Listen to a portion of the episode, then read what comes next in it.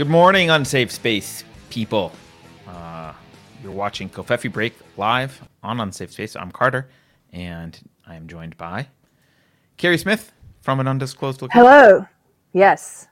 Uh, I just got and back a little from. bit blocky, a little bit grainy. So Sorry, maybe- I've got this thing here. Is that better? I think maybe you're just so remote that internet is a problem. I don't know. It just. anyway, uh, I just got back from Ruidoso, New Mexico, which was beautiful. Oh, Yeah. cool. And uh, it's good to see you. It's good to see everyone. I've been catching up on news. Uh, before we That's- get I'm into glad that, one of us has been catching up Yeah. on news. Um, just as a reminder, uh, please go to unsafespace.com to support the show and also uh, throw your email address in the pop up there. We don't spam you. We don't even have a newsletter. We just let you know when we get banned from places so you can find us. Uh, so there's no, no real downside there. Also, um, don't forget to hit the subscribe button uh, because YouTube doesn't like for people to be subscribed. So yeah, just and hit the hey, just uh, about being banned. Just a quick update on our fallen friends. So, Alex of all trades, who you can find here on YouTube, Alex of all trades, she's often in our Unsafe Space book club. She just got permabanned from Twitter. She used to Hmm. tweet under plays, poems, prose. I'm sure some some of you guys interact with her. Alex permabanned. Uh, Cameron Pasha permabanned, as we know. As Hill versus Babyface permabanned. Unsafe Space account permabanned. Um, what did I see recently? There was another one. Ah, what was it? Anyway, Mike Harlow permabanned from Instagram for saying he's, he's that on Twitter though right now, right? Even though he's currently back on Twitter, but he was perma he's currently permanent permabanned from Instagram and on a 30 day ban on Facebook. Why? Because they selectively apply rules. Do you know what he did on Instagram? It was a picture of himself, a selfie, and he said that he looked like a tired hooker. And they said that was hate speech. Ah. Yes, all the tired hookers were offended. Yeah. Michael Rectenwald was banned from somewhere recently. Was it Twitter? I Um, think it was no, Twitter for briefly. He- no, he's still on Twitter. He's not banned. His uh, some of his account he's been censored though. He can't interact with certain accounts right now. They have some new Oh. feature I think they're rolling out where they censor things that you can do while you're there. They give you less access. You're not behaving. Right. You're not behaving, subject. So uh, anyway, just what you know, we, we should do is just have a tally. We should get a whiteboard and just have a tally of all the fallen friends, and just from the begin- very beginning, that thing would be covered by now. Remember back when we a used to memorial wall.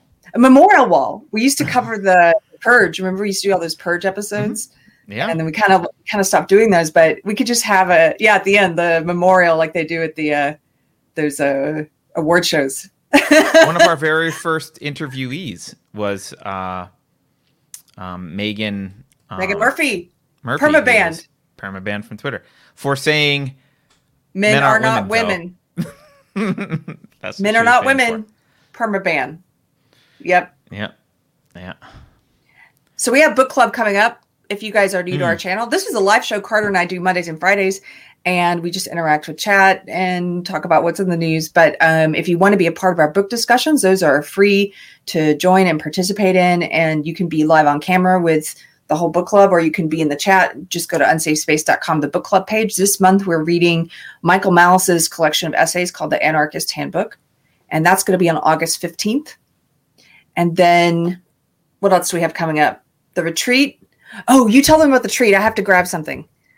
Oh, okay. Um, the retreat is August something or other. Hold on, let me look at the date so that I get it right. Uh, it's the weekend of August 21st, so it's the 20th through the 22nd. It's just outside of Austin. It's going to be pretty fun. Um, it's it's there's day passes available. There might be a couple rooms available, but we're I, we're we're low on rooms. Um, but uh, yeah, we're just gonna hang out Unsafe Space Peeps. We're gonna do.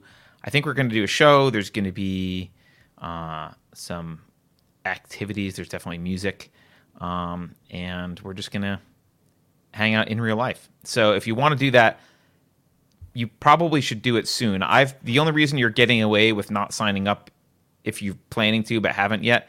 The only reason you're getting away with it is because I also am procrastinating on getting some stuff done. But as soon as that gets wrapped up and we have to start paying the rest of the stuff and whatever, like it'll be, uh, we'll, we'll run out of we'll run out of ability to take more people. So That doesn't Um, sound fun. It's gonna be fun. Just kidding, Carter. I will be there, so the fun level will be mitigated by my personality. I'm trying to give them an authentic experience. G Man says, pretty fun. It's going to be effing amazing, Carter. yeah, I, guys, I'm just kidding. I'm just messing with you. It's Monday. I'm messing with you. Uh, speaking of fun, this I'm kidding. This Sunday, this is what I went to get, Carter. And I'm announcing, I hope it's okay with you. I'm just going to announce this to you as well as to everyone else. Film Club. I got a date from oh, Jared. yeah, well, we already Yeah. knew you were going to, so Okay, it's not okay, like that good. much of a surprise. Yeah. So we are going to start doing. I don't know if you guys remember. I got to uh, interview my friend Jared Bauer, who's the founder of Wisecrack and the very popular series Thug Notes on YouTube. If you haven't seen that interview, it was an episode of Deprogram. I would definitely recommend it. Jared, He was also just, on Covfefe Break once. If you missed, Oh that, he yeah, he's on been on Friday Covfefe break. Yeah, Mm-hmm. he's just so he's so smart. He's so slow to speak, like Samuel Say says, like the Bible verse, slow to speak, um, slow to anger, but you know, slow to speak. And he's very thoughtful and funny, very funny. And uh, he suggested that we do a. He's going to be a part of the first one with us for sure. We're going to do a problematic film club for Unsafe Space, and so the very first one will be Sunday, August 1st. And it's going to be me and Jared and Cameron Pasha and maybe a couple of other people discussing the Peter Sellers movie, The Party. We'll announce this online too. But I've never seen this movie. And Jared loves it. Cameron loves it. Uh, they've both said it's the kind of movie that would never be released today, unfortunately, because people would say it's, you know, it's too problematic. So we're going to start with that film, and I'm excited because it's one I haven't seen. So if you guys want to watch it, you have until August 1st. That's when we do our live discussion of Peter Seller in the party. That's it. That's my announcement. Alrighty. Uh, yeah, cool. All right. I don't think we have any other announcements, right? I'm looking through my our list. I think I think we're good. I think we can start with stuff. Yeah. I've tried to not pay attention to the news too much, although I do know I've been hearing from NPR how we're withdrawing from Afghanistan and it's a big deal and we're withdrawing and no more America in Afghanistan. And then today, I pick up the paper like an old fogey. And it said psych. The, the headline, the headline says, "American airstrikes intensify against Taliban in Afghanistan." So we're withdrawing, but um, don't worry, everyone. We're still bombing people, and obviously, uh, to all the warmongers out there, that's very important. Bombing So will my- continue. My guess wasn't that far off. Psych. Yeah. So there's a couple things in the news, Carter, that I want to talk about since this is I don't know why. I just happened to keep up with some stuff while we've been on the road. So first is did you see Rand Paul grilling Anthony Fauci? I did. I saw that last week. Yeah. Um, Okay, I'm late to see that it was fun. apparently. I would like to grilling. show I would like to show this one clip. And I know it's a bit long for the clips that we show, but I think it's very important for anybody watching, especially new people. Just listen to what he's talking about and then listen to the way in which Fauci replies. And I'd like to get your thoughts on it afterwards, but this is important. We don't have to I like how Fauci replies on this one. This is a good. This is a good. He re- his mask slips a little bit. I think. and we'll- and you can do full screen. I don't think you need to see us for during this. But Oh, I don't have a choice, so that's good. Uh, all right, let's see here. Let's put the video up. Let's do that. All right. Let's check if audio's working. All right, here we go. Um, can people in chat let me know if the audio is like too loud or something weird? Because I don't want to hurt people's ears, and I can't really tell too much. Dr. Fauci, as you are aware, it is a crime to lie to Congress. Section 1001 of the U.S. Criminal Code creates a felony and a five year penalty for lying to Congress. On your last trip to our committee on May 11th, you stated that the NIH has not ever and does not now fund gain of function research in the Wuhan Institute of Virology. And yet, gain of function research was done entirely in the Wuhan Institute by Dr. Shi and was funded by the NIH. I'd like to ask unanimous consent to insert into the record the Wuhan virology paper entitled Discovery of a Rich Gene Pool of Bat SARS related Coronaviruses. Please deliver a copy of the journal article to Dr. Fauci. In this paper, Dr. Shi credits the NIH and lists the actual number of the grant that she was given by the NIH. In this paper, Can I just pause really quickly to remind people Dr. Shi is Bat Lady. If you've heard people referred to as Bat Lady, that's Dr. Shi who is doing this stuff. And she's he's now quoting a paper um, that she wrote. she took two bat coronavirus genes, spike genes, and combined them with a SARS related backbone to create new viruses that are not found in nature. These lab created viruses were then to shown to replicate in humans. These experiments combine genetic information from different coronaviruses that infect animals but not humans to create novel artificial viruses able to infect human cells. Viruses that in nature only infect animals were manipulated in the Wuhan lab to gain the function of infecting humans. This research fits the definition of the research that the NIH said was subject to the pause in 2014 to 2017, a pause in funding on gain of function. But the NIH failed to recognize this, defines it away, and it never came under any scrutiny. Dr. Richard E. Bright, a molecular biologist from Rutgers, described this research in Wuhan as the Wuhan lab used NIH funding to construct novel chimeric SARS related coronaviruses able to infect human cells and laboratory animals. This is high risk research that creates new potential pandemic pathogens, potential pandemic pathogens that exist only in the lab, not in nature. This research matches, these are Dr. Ebright's words, this research matches, indeed epitomizes, the definition of gain of function research done entirely in Wuhan, for which there was supposed to be a federal pause. Dr. Fauci, knowing that it is a crime to lie to Congress, do you wish to retract your statement of May 11th where you claimed that the NIH never funded gain of function research in Wuhan? Senator Paul, I have never lied before the Congress. Microphone. Your microphone. Senator Paul, I have never lied before the Congress, and I do not retract that statement.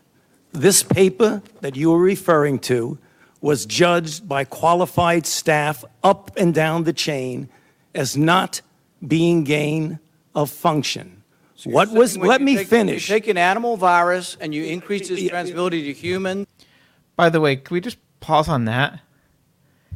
This is He's the paper was like other people said up and down the chain. I don't know what that means, but I assume it means within the bureaucracy that I operate. he means he means the doctors who work for him. That's what I mean. Up and Yes. within the bureaucracy that I operate, they have Yeah. all agreed it's not gain of function research.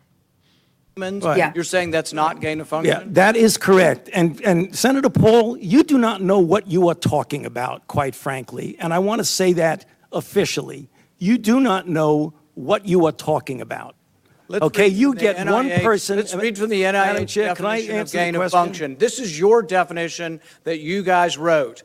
It says that scientific research that increases the transmissibility among mammals is gain of function.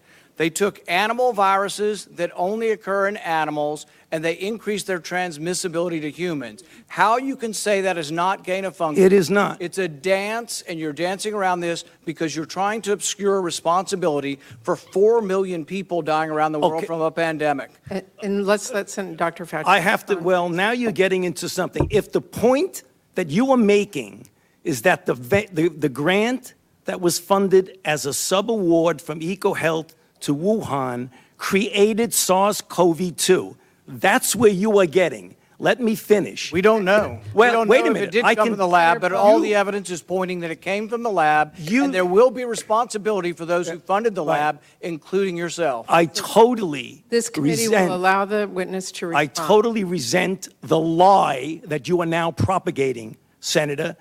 Because if you look at the viruses that were used in the experiments, that were given in the annual reports, that were published in the literature, it is molecularly impossible. No one's saying those It- viruses it is- caused it. it no is one is alleging that molecularly- those viruses caused the pandemic. What we're alleging is that gain of function research was going on in that lab, and NIH funded it. That you is can't not- get away from it. It meets your definition, and you are obfuscating the truth. I'm Senator not Paul, you- obfuscating the truth. Senator You are the Paul's one. Time is expired, but I will allow the witness to. Let me just finish. I want everyone to understand that if you look at those viruses, and that's judged by qualified virologists and evolutionary biologists, those viruses are molecularly impossible No one's to saying result they are. No in one's saying those SARS-CoV-2. caused the pandemic. Senator Paul, We're look- saying they are gain of function viruses because they were They're not. animal viruses that became more transmissible in human, and you funded it. And won't you admit the truth. and you Senator implying Paul, your time has expired, and I will allow witnesses who come before this committee to respond. Dr. and, and you are Can you- implying Yeah, I can. that what want me we to pause? did Pause, was yeah. responsible for the death I So mean, he not goes. much else. They just yell at each other more. Yeah, we can get out of it here. I just wanted to. I wanted to point something out. So there's also there's a a tweet that I sent you with an image that that I. It made me think of that one. yeah, it made me think of this because when I heard that this was Fauci's response, that's not gain of func- function. Can you make that larger, Beverly? That's not gain of function research. It reminded me of something else we keep hearing in the media right now. That's not critical race theory. it's like they've they're both doing it's the same thing. This is the same thing. It's just like Deebo in the movie Friday, who's like, "What bike?" while he's riding their bicycle. It's it's just the it's just the denial of reality defense. It's not even a defense. It's just an outright lie. That is not gain of function. That is not critical race theory. Therefore, we don't need to have a discussion. It's a trick. Well, Anyway, I mean, it's not even. It's, it's not even a clever trick. It's just no, It's just a lie. Um, but it I- can, works. can we just can we pause for Yeah. a sec? I I just want to let's because that was a little maybe sometimes a little bit confusing to people. Let's just be clear what was going on. Rand Paul's point is there was an alleged pause, i.e., ban on gain of function research funding Under Obama, um, under Obama. And I'm going to read from the NIH's thing. During this process, the USG, this is the US government uh, office, paused the release of federal funding for gain of function studies anticipated to enhance the pathogenicity or transmissibility among mammals by respiratory droplets of influenza, MERS, or SARS viruses, right? So COVID fits in this category, right? So there was a pause on the research, funding research to do in, gain of function definitionally is is gaining it's pretty self-explanatory. Increased transmissibility, increased pathogenicity, like doing things it doesn't normally do, gaining a function. It's pretty clear. That was mm. paused. Now Rand is Rand Paul is saying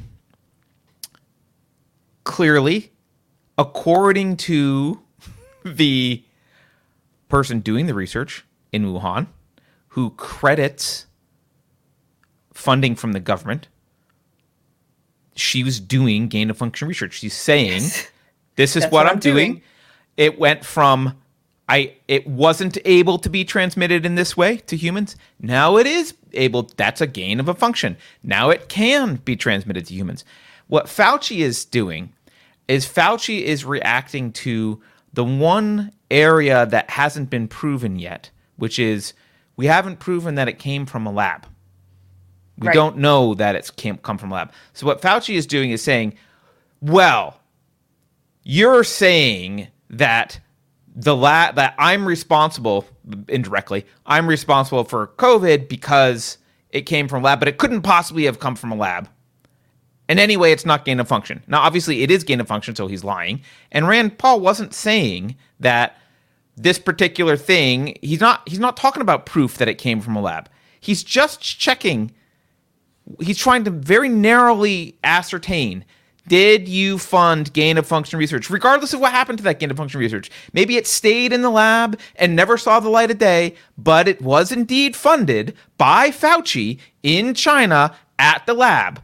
There Yes. was that research being funded. That is clearly true. And Fauci is just a liar when he says that's not. liar. He's just a bold faced liar.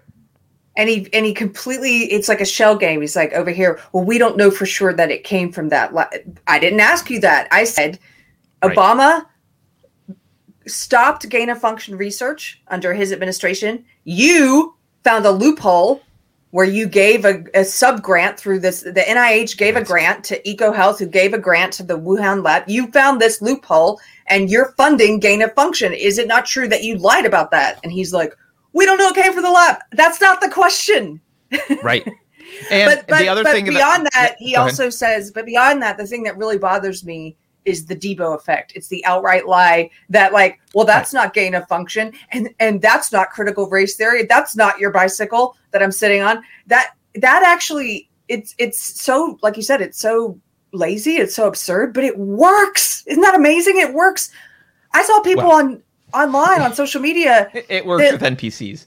Yes, but I saw them. I they're already running around saying it's almost like okay, think about it this way.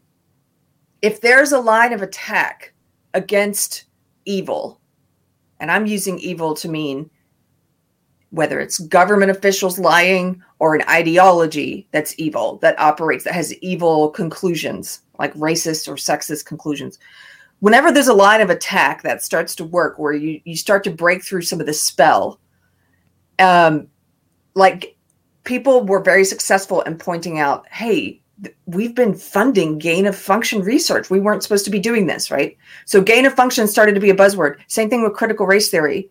People were very good at isolating critical race theory part of social justice.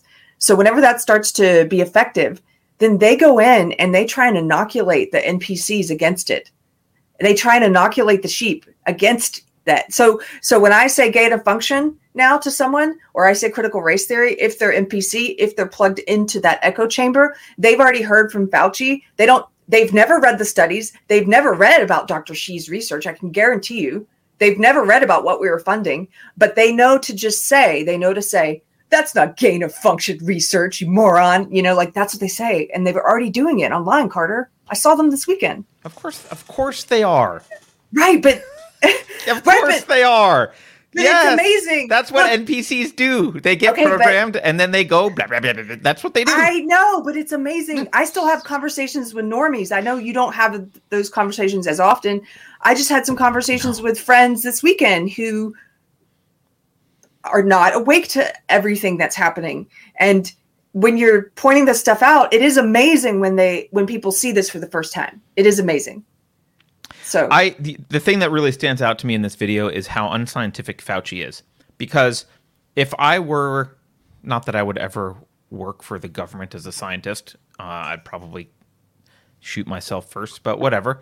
Uh, let's pretend that in an alternate universe I had a job as a scientist funded by the government somehow, and I'm I'm sitting there in front of Rand Paul, and I disagree with Rand Paul. Let's say I, I'm Fauci and I disagree. It's not gain of function research. Well, as a scientist, even as just as a rational person, my argument would be, well, this is why it's not gain of function. The definition of gain of function is X, Y, and Z, and this is what we're particularly concerned about when we don't want to fund gain of function. And what she's doing over here actually doesn't fall into that category of gain of function, and this is why it doesn't fall into that category. And so, therefore, it's not gain of function. He doesn't do any of that. That's an explanation that a rational person would use. What he says is, people that work for me agree, and also it didn't come from a lab. He is what's coming out of his mouth is the antithesis of a scientific defense. It's the opposite of a scientific defense. It has nothing to do with science. Yeah. A scientific defense doesn't say people up and down the chain have said this isn't gain of function. A scientific defense, I mean, by the way, and maybe he doesn't know because he's not an expert, but by now he should have read up and be and really understood gain of function research because he knows he's been he's been questioned by Rand Paul already. He knows he's going to be dragged back and questioned again. He should have his shit together with respect to the definition of gain of function research, and he should be able to articulate very clearly And he should know that paper very well. And he should be able to articulate very clearly why Yeah. that is not gain of function research. But he can't because can't. it is.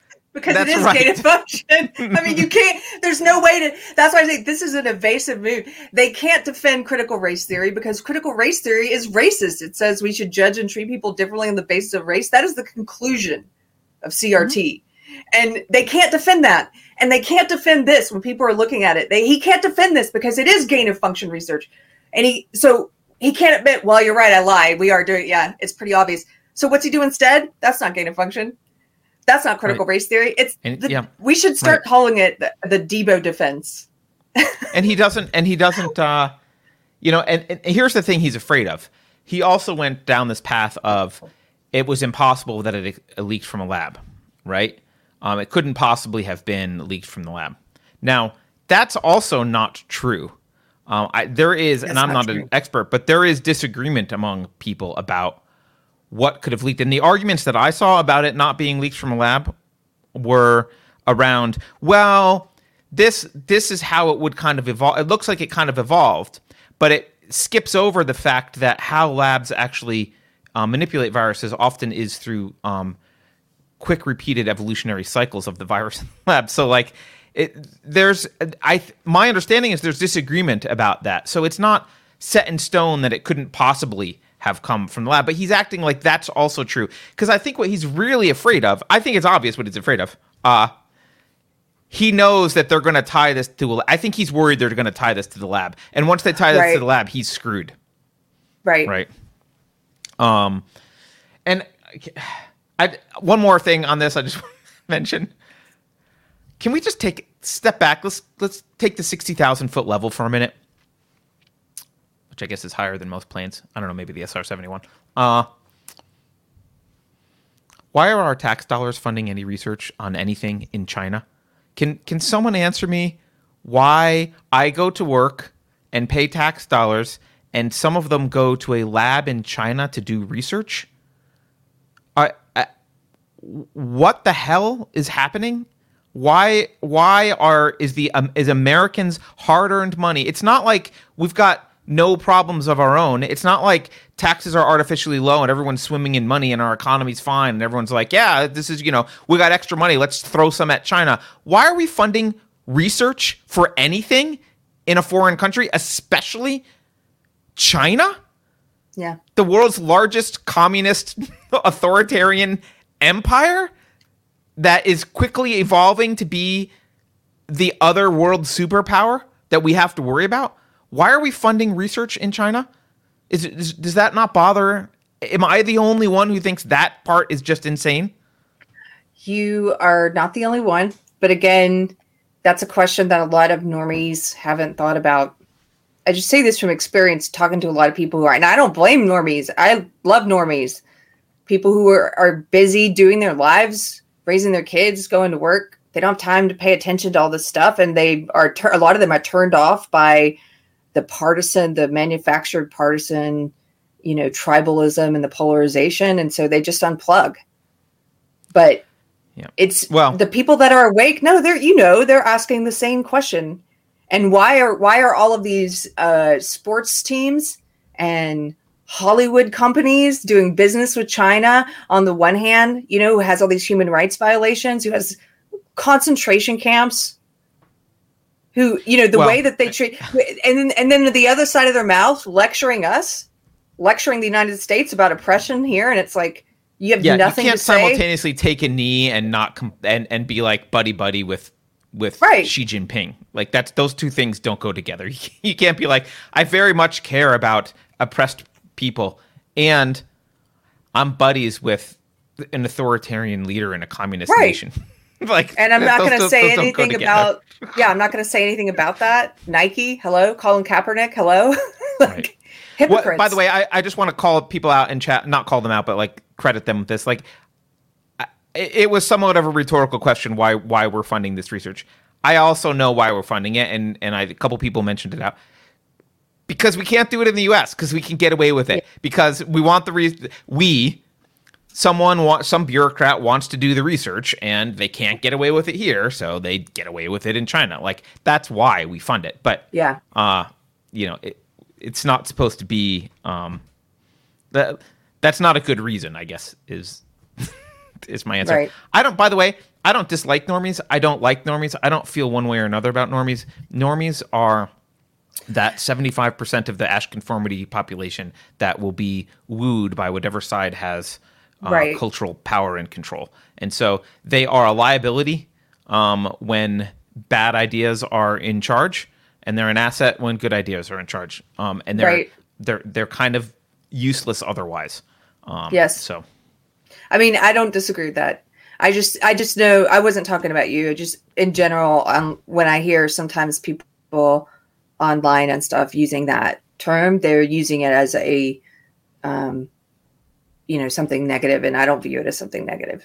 I think you're right. Um, well, let's- thank you I- for let's- letting. Before we I- even do I- anything, let's do some Yeah. super chats because we have some about Okay. this. Um, yeah, I'm looking at are- these. Um, okay. I think the first one. I think the first one comes from Matt Deckard. Uh, Hey, Matt. not totally sure. Hey, Matt. Uh, he says, "I trust." Oh, wait, no. The first one is um, Thomas St. Thomas, but we'll we'll come back to him. Um, I trust Fauci because on CNN, Don Lemon laughed with him at Rand Paul's suggestion. right. yes. They're, they they have they're validating each other. Um, and actually, the first one was from Ken Lipson, who said, "We are now in the database. There will be no cake. Ah, I see. There was never any going to be any cake." Ken. Uh, Thomas St. Thomas says it's easier to drop bombs as opposed to shipping them home. It's fiscally responsible. Wow. oh, that's from earlier. Sorry, lady. It's fiscally responsible. Hide your children. Um, G Man, I've point- got this one. oh, G Man okay. says, When will other countries hold the U.S. accountable for the pandemic and sanction us? Never. They loved having the chance to institute tyranny. Uh. Yeah. I've got some stuff to say about that later, G Man, about tyranny in other countries. 1.21 gigawatts says our research has concluded that Keri is a Russian bot. Do you deny this? Just so you know, it's a crime to lie to us. Uh, there's no such thing as a Russian bot. I don't know. I'm trying to use the trying to use the Deebo defense. The, the demo defense is the Deebo. you resent being called the Russian bot. I don't know. Yeah. All right. I don't know. Uh, Raj H gives us a sticker or a thumbs up. Thank you, Raj. Pirate Tomsky says maybe he thought he was being called to Congress to talk about gain of Fauci's pension research. I'm sure. Yeah. Clever, clever. Uh, Keith the Hat Guy points something out which I like. He says one difference between Fauci and Paul is Dr. Paul is a practicing medical doctor, and Fauci is a politician slash bureaucrat. They call the wrong one doctor. that, that is true, Keith the Hat Guy. Thank you for that. Um, I'm good, good to see you back, by the way, Keith the Hat Guy. Uh, B. Allen says, Keri, about your singing. I don't think Hank. Is that about last time? I'm sorry. You guys got to hear I can't sing. This is why I'm actually trying to get better at singing. I've and I because I enjoy doing it at church and stuff, but I'm not good. There's a really actually there's a really great opera singer at my church. It's like hearing a songbird every Sunday. But uh but anyway, I found these on YouTube you can find tutorials. So if anybody else wants to try and improve their voice, there's all these exercises you can do every morning, which are really silly, but they're fun. It's all that like me, me, me, me, me, me. It's all that stuff. That's one of those things that I just decide. You know, you have to pick your battles in life. I will never be a singer. I'm not going to bother trying. So I just want to get to where I can sing like this one Nina Simone song really well, and then I'll be happy. Matt Deckard says mad scientists still exist. Yeah, although you know what, um, this is a tangent we don't have to go down, but I was reminded of it this weekend. My daughter watched a cartoon movie, and the villains were scientists, but it was a private company scientist. It's always a private company scientist doing something in Hollywood. In but Hollywood. in reality it's always a freaking government scientist like it's the government is involved much more often Yeah. with the evil madness it's like the private company scientists like yeah there's a conflation between private and public now especially in medicine so you know there's lots of evil on both sides because they're kind of in bed with each other. But like the mad scientists, like it, they're not the private company people. It's the it's the people that you vote for and that or that they put in place. Yeah. Um, you know, Fauci's not. Fauci couldn't get a job if if medicine were all privatized. Fauci wouldn't have a job. No one needs his skill set. Um, myth informed. Hey, myth informed. Says Keri, hey. can you work your connections to invite John Leguizamo to have a discussion with James Lindsay on CRT in Fort Worth? And this is from Sean. Uh, you, you know, know what? I actually I used to know his reps, yeah, because I he did some Ah. things with Margaret Cho, who I worked with. Uh, they're really old. You know, I used to have a Rolodex too, like the old fashioned, the paper Rolodexes. Oh, I'm sure I you bet his name's I'm sure. Yeah. um, you know what? I'll see what I can do. Uh, do you think he would I say mean, yes? I no imagine way. that he would He- run screaming from that. I don't know though. He, he Myth Informed. I See wanted to show you this today because Myth Informed they just did another. They put up another one of his videos today, Carter. And I know you don't particularly enjoy us covering uh the academic thinky talk section I of the feel show. bad because I feel like we were making fun of a retard. No, And like, that's I, not. that, No, it's not. He's not. It. You know, like someone actually, someone actually got in touch with me this weekend and said, "I'm going to present something to you for a second, Carter, and just hear me out Okay. with an open mind." Sometimes, you know, when you're talking with people who you generally under uh, know that they pretty much agree with you on on most things, that you have a you can have a different, uh, more funny way of talking than you would if you're speaking to a mixed group of people, right? So, for example, calling John Leguizamo a retard is something that I might do among closed company because you know what I mean, and you're you're joking. But we have people new to our channel who you want to show them a different way of being, or I do anyway, sometimes. And so might want to. I do. I know you may not want to. I just want to try. And this person helped me keep this in mind that I don't Mhm. want people to mistake um, joking amongst friends with me sort of like, well, how is she any different? She's just name calling too. And that's what social justice people do is they name call a lot, right? And you know mm-hmm. uh, that i- i- to a casual viewer or somebody just tunes in for the first time, they may not understand. We've talked about this before. I do have, I've thought about it a lot. I do have kind of rules for myself. And as you know, I don't really uh, view like talking about a famous person or someone in the public eye in the third person. That's not the same to me as having a discussion one on one with someone. So if I was taught when I talk to a social justice justice person online one on one and we're going back and forth, I would never call them stupid or a moron or something. But I might say mm-hmm. in the third person about a public figure, yeah, I think he's a moron, John. Like John. Leguizamo. For John example. Leguizamo, for example. But those are kind of like nuances that are lost for people who first tune in. I'm not saying we have to censor ourselves, and I'm certainly not saying you, You have do to, you. Carter. I know. I am all about you doing you. I know. Here's the thing I want high IQ people who get it. I don't care about the newbies. If they get turned off because they think I'm just throwing ad hominem around and I've got no arguments to make, they can leave. I don't care. Right. I do actually have arguments. The smart I people know. know I have arguments. They might not agree with me, but they get it. It's the same reason people like Michael Malice can't stand when someone in their Twitter points out that it was a joke because someone didn't get it. It's like, yeah, he doesn't want you to get it. If you don't get it, goodbye. That's that's his attitude. I'm Yeah. not quite that bad, but like, you know, I don't I don't really care if someone is like, Car- how dare Carter say that about John Leguizamo? I'm not sti- sticking around. It's like, all right, bye. okay. I'm just I'm just we're different people. And so sometimes Yeah. Carter and I will have these discussions about things like this and not not not agree, and that's okay. Anyway. And by the way, I'm not saying you got to change you. I love the way you are. Right. You do you. You can be open and magnanimous and and no, I can, it's not magnanimous. okay, is it? whatever. Anyway. I- That was a Uh, nice thing to say. Magnanimous isn't a bad Oh. word, right?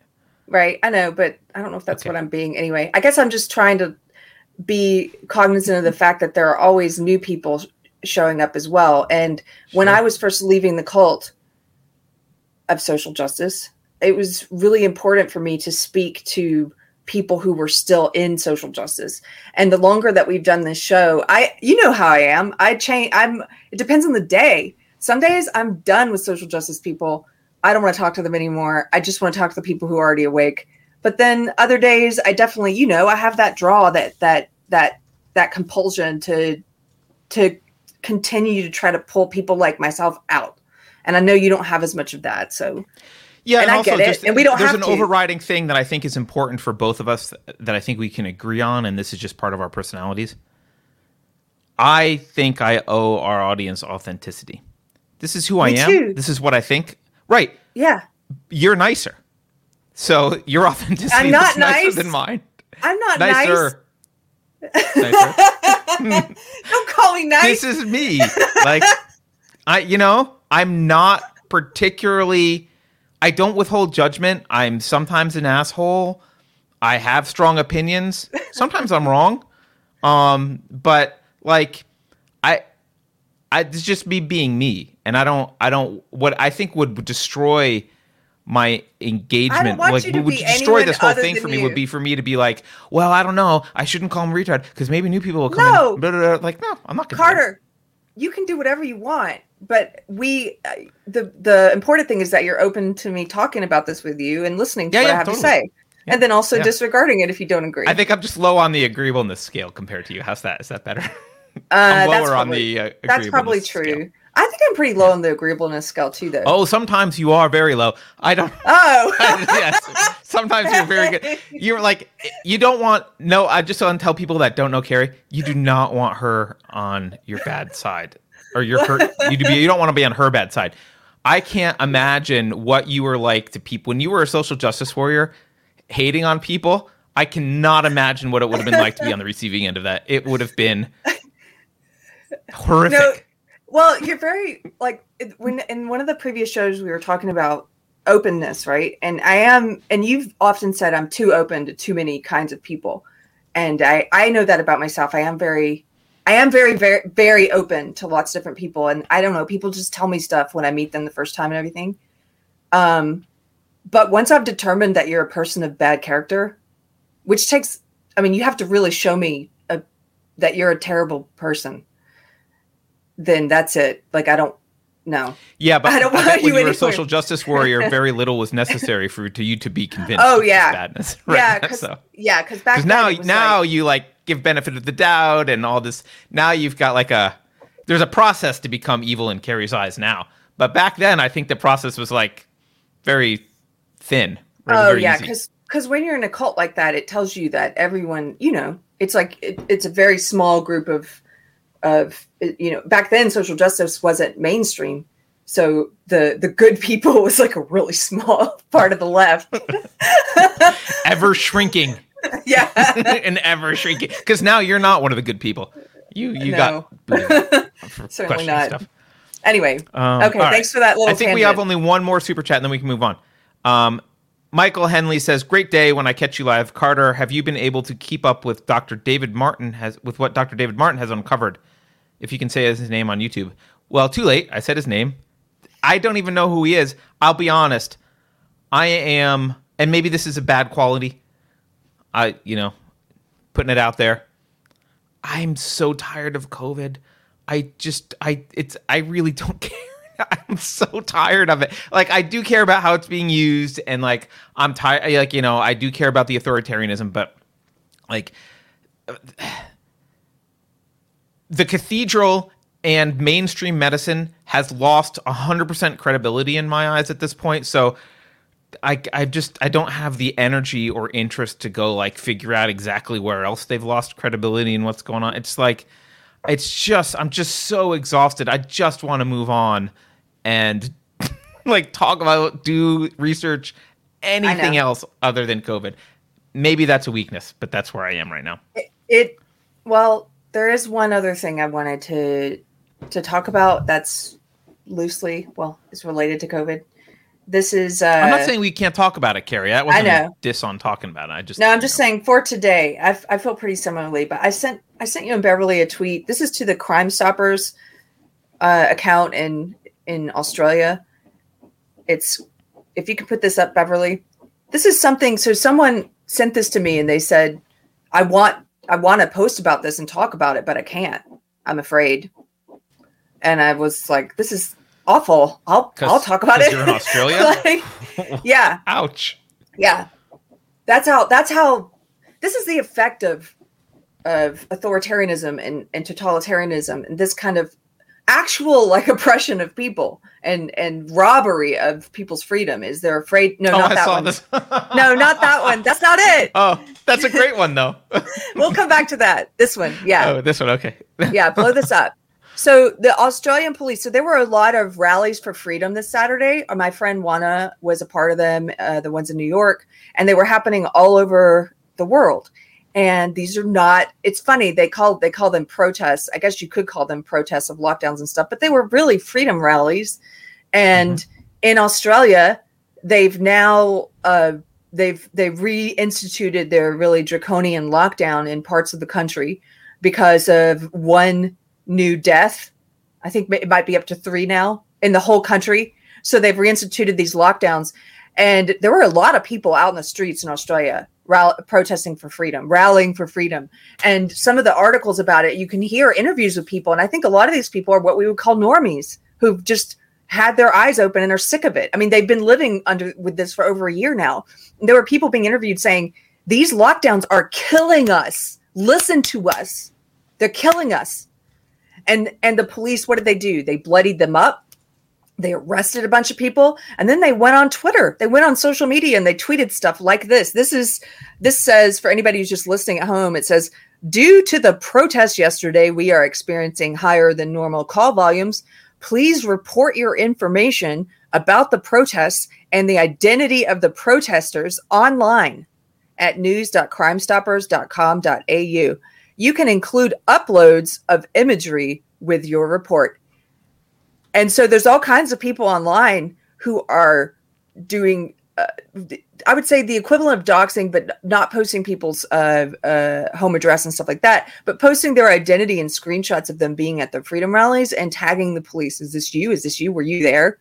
Um, it's really, it's really, I don't know. It's just, you know, it's more of the same. It's frightening. This is free people. Free people don't need to ask their owners or their captors Free to people be don't able have to- owners. yeah, they don't have. Oh, that's the point. Free, clear. free people don't need to ask owners or captors to go outside. If they have a captor, to a they're not rally. free. That's kind of definitional. exactly. that's why I said it that way. That's why they don't need to ask owners. They don't have owners. They can go outside to a rally without fear of arrest and the police asking everyone to act, act like that Russian word, stukachi, to turn in your friends and family, like snitches.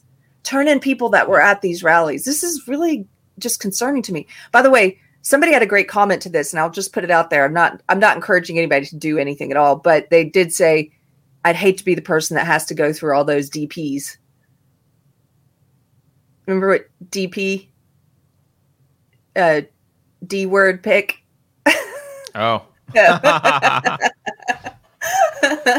Sorry, I have haven't been hanging around uh, Democratic congressmen lo- enough to remember the acronyms for all that stuff. Um, Carter. honestly, that's those are the only like.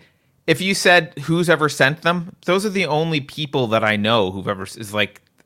I know that there's a bunch of whole people, lots of people who send DPs, and I get that's a thing. And if I, I get that lots of women seem to receive them from people that I've didn't really realize existed, but all the stuff that I know about comes from like Anthony Weiner and that kind of stuff. It's like, ah. Yeah. Um, I know a woman, I think I told you this before. Her tactic was to respond to any unsolicited DPs by sending DPs back to them.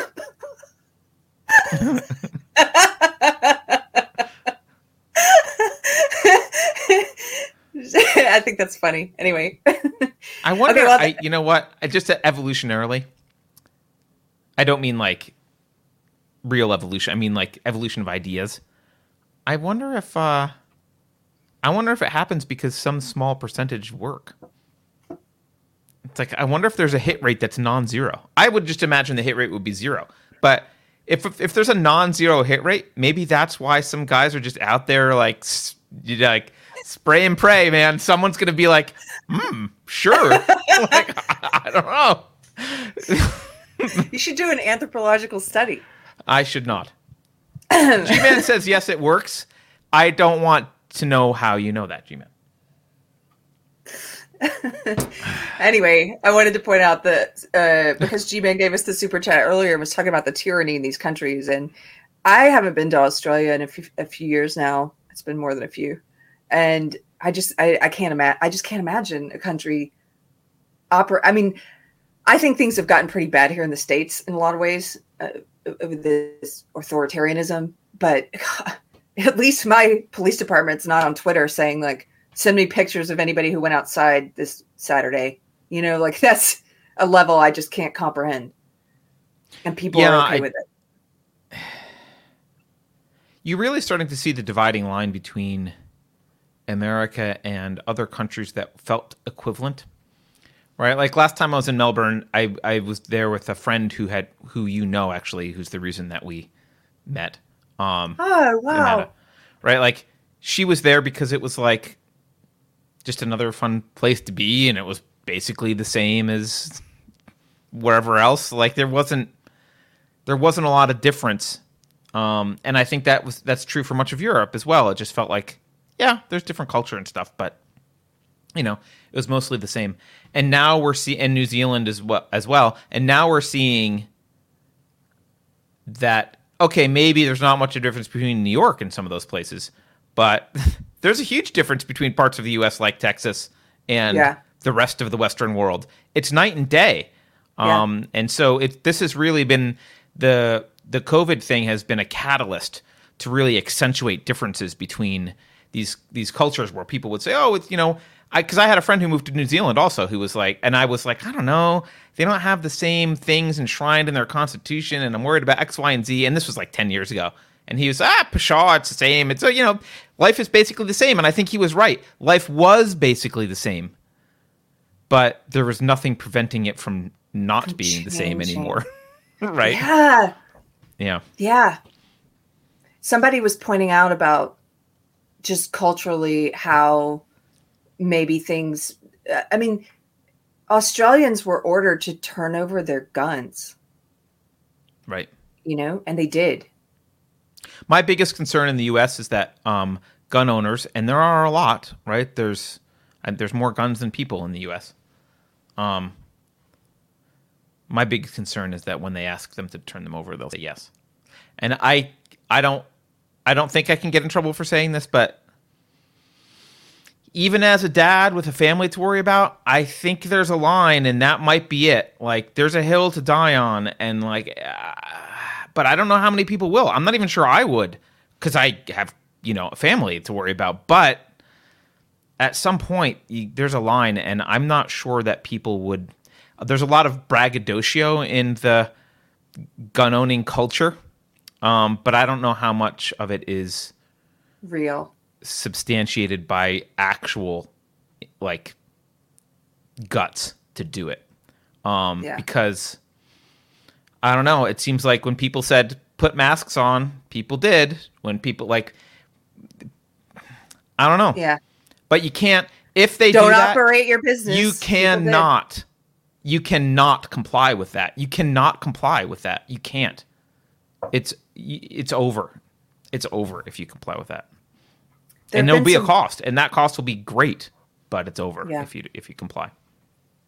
There have been some great uh, art sort of memes coming out of the freedom rallies, and some of the ones I saw were uh, signs and stuff that said "Your obedience is prolonging this nightmare," and one was a, ma- a, a woman putting a mask on. It said "Your compliance is prolonging this nightmare," which is absolutely true.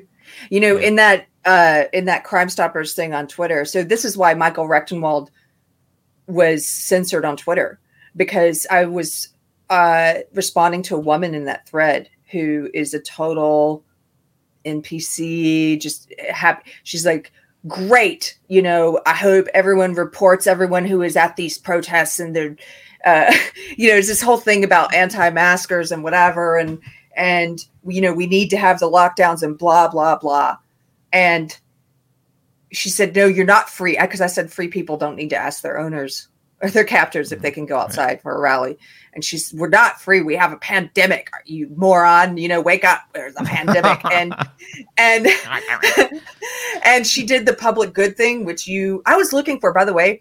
If you type in the words on YouTube, if you search for unsafe space public good, because that's a really great video that you did, Carter, and I, I look for it quite often. You can't find it. I had to ask Really? you to send me the URL once. Yeah, it, it is. It's like it doesn't come up I'm on the gonna look right pages. Yeah, but anyway, she used the public good defense, and and I said to her, I said, right. you know, I said, look, you've already made it very clear that you're not free. You're you're not a free person. That's obvious. You've accepted. You've bought into all the reasons they've told you why your freedom needs to be taken away. You've bought into it. I get it, but there's a lot of free people still out there, even in Australia, and thank God for that. There have always been people like you willing to roll over and give up your freedoms. There have always people. been yeah, there have always been people like you, but there's also always been people who are free. And thank God for those people. And Michael Rectenwald jumped in on that and and uh, that uh, conversation and he he said to her he said cuz she she was calling me stupid or whatever and he said, "You know, you there was one new death and you think the whole country should be shut down." Like what who's who's moronic? And and but but there are people like her that just go along with it and so and so like you said i i don't know this this past year has shown me a lot about what people are like in large groups and what they're willing to tolerate and you know someone like her i can look at her and say you don't seem to understand lady like you your obedience your compliance is prolonging this nightmare but from her point of view, if I put myself in her shoes into a person who has that mindset, she thinks we are a Carter. She thinks we're prolonging this. She even said she was like, just one more lockdown. If you if you stupid unvaccinated people would just get the vax, then it's all be over. No, it wouldn't. You don't get it. You don't get it. It's not going to be over. They're going to keep this works because it looks it works on you. They're going to keep doing it. One death, shut the country down. Like they're going to keep doing this and doing this and doing this until enough of us say no, no more. That's when it stops. You don't get that yet. Yeah. She doesn't get. She doesn't get that yet. You know, I was having, I had a long, I had a long, awesome conversation with um, Josh Slocum yesterday. Oh, cool. just a phone conversation. Um, oh yes, Beverly, thank you for. Sorry, Beverly says she found it and linked it. I did just now search for it. I couldn't find it. I scrolled and scrolled. I had to go back to our like the public good video. in, yeah. in- internally and look for it. Um, the public good video. Um, anyway, uh, yeah, I had a conversation with him about this, and one of the things we got into a whole bunch of stuff, RK selection theory and all, or, or RK reproduction theory and all this stuff. But Yeah. one of the differences that you you see is um, the people, and uh, I was tying this to our reproduction strategy for some reasons that I guess we don't need to get into right now, but um, there's a tendency to not be able to think lo- about long-term threats. There's not there's a tendency to not plan long-term. Everything's very immediate for that mentality, and so um, when someone says, "Aren't you concerned about the virus or whatever?" Like the virus is a very immediate threat. You can s- you can quote see it, or at least you can see Brian Stelter Talk about it. or whatever, stealth or whatever. Um, right? It's it's all around you immediately right now, and and that's a kind of a and that's a very easy thing, and everyone sees that. Even people who choose to not wear masks or or get vaccinated, they see that, right? Everyone sees that, but the the K's, the people who are looking at long term planning, the people who are have a longer term view, see a downside that the others just don't see. And so, and that downside is authoritarianism is deadlier than a virus. Actually, compliance is a deadlier virus. Yes. Uh, a, a, a like unquestioned compliance is a deadlier virus Yes. by far Much. Yes. by far by far um, and so when they see the behavior of the cathedral and the mainstream medical establishment um, do things time and time again to uh, demonstrate that they have no credibility and and and push masks in a way that don't actually respect any of the concerns or not masks, uh, push vaccines in any way that don't respect the concerns of the vaccine, but rather just calls them idiots and stupid and yells at them and says that you're killing grandma by not doing it or whatever. When they see that force foisted upon them, they're seeing very real evidence of a, a very real, much more deadly long term threat, which is compliance um, and like blind obedience. And the science is behind them, actually. If you want to talk about science, we've talked about the Asch conformity studies, we've talked about the Milgram experiment.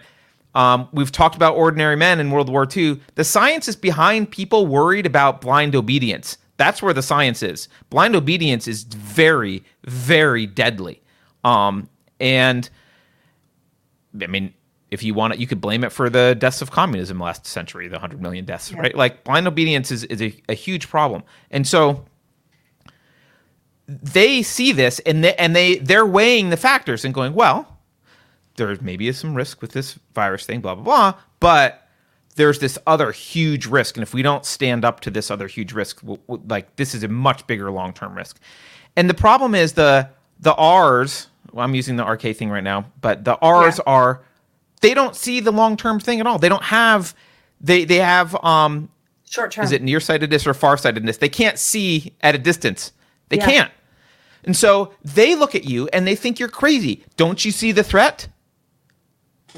Meet the threat. Like that's obvious. You see the threat, yeah. you do the thing. Like oh, and yeah. you're and and you're and they don't get it. It's the same mentality that is like um. It's exactly the same mentality that's like but we're kind of hungry. We should eat the, the the grain. And you and the K's are like, no, it's winter. We need to be able to survive next yes. year. We need to plant. And the R's are like, why would you not share your grain? I'm hungry. right? And it's because their mentality is too short sighted. And all these people all these people with that attitude, and I'm not saying everyone who's gotten vaccinated or wears masks, like that's a personal choice and that's a fine personal choice, but the people pushing this stuff in this way, their issue is they literally don't see the risk that you see. They don't see it. They are blind to things yeah. six months out, a year out, definitely 10 years out. They are blind to that. And so you look like the crazy person to them because they can't see the downside that you see and are literally horrified and shaking in your boots about because it's a huge downside. I really like, first of all, I like that you've applied R and K to this because I've never thought about it in those terms before. And I'll give people an example of what that means if they're new to hearing R and K reproductive strategy. But first, this is exactly what we've talked about before with people who can't see and, and remember it always blows my mind i'm like people who can't see down the road of of how supporting something that's unprincipled just because it benefits their tribe in the short term is a bad idea because it may not benefit their tribe in the long term. That always blows my mind. But those are R selected kind of people. Those are people. So, for example, during the Kavanaugh hearings, where suddenly they wanted to, they wanted to in the in the court of public opinion convict this guy with no evidence, and and to deny him uh, uh, confirmation during his confirmation hearing. And and I, I couldn't understand that. I'm like you're deny you're you're taking away due process. We believe in innocent until proven guilty for a reason and don't you understand that if if we normalize doing this as a culture that it's going to bite your quote unquote side in the ass one day too like that that doesn't make sense like doesn't can't you see they that far down the road it.